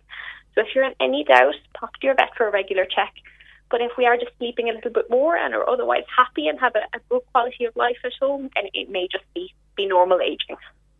Okay, Mary, well, best of luck with that. And Jane, thank you for all your advice this afternoon. Back again with us next week. Uh, take care, I suppose. A reminder just take care of your pets coming up to Halloween as well, because we know the usual uh, bangers and stuff will be out. So we'll talk about that in more detail next week. For the moment, Jane, thanks for joining us this afternoon. Thank you. Uh, that's Jane Pickett there of the Islandwood Veterinary Hospital in Newmarket, part of the Millstreet Veterinary Group. My thanks to Bernie Murphy and Sadie Madden uh, for working on today's show. Back again tomorrow with Cork Today from 10 a.m. Enjoy your Thursday afternoon with C103 News at 1 next. Good afternoon. I'm John Paul McNamara. Planning for your next trip? Elevate your travel style with Quince. Quince has all the jet setting essentials you'll want for your next getaway, like European linen, premium luggage options, buttery soft Italian leather bags, and so much more. And is all priced at 50 to 80% less than similar brands.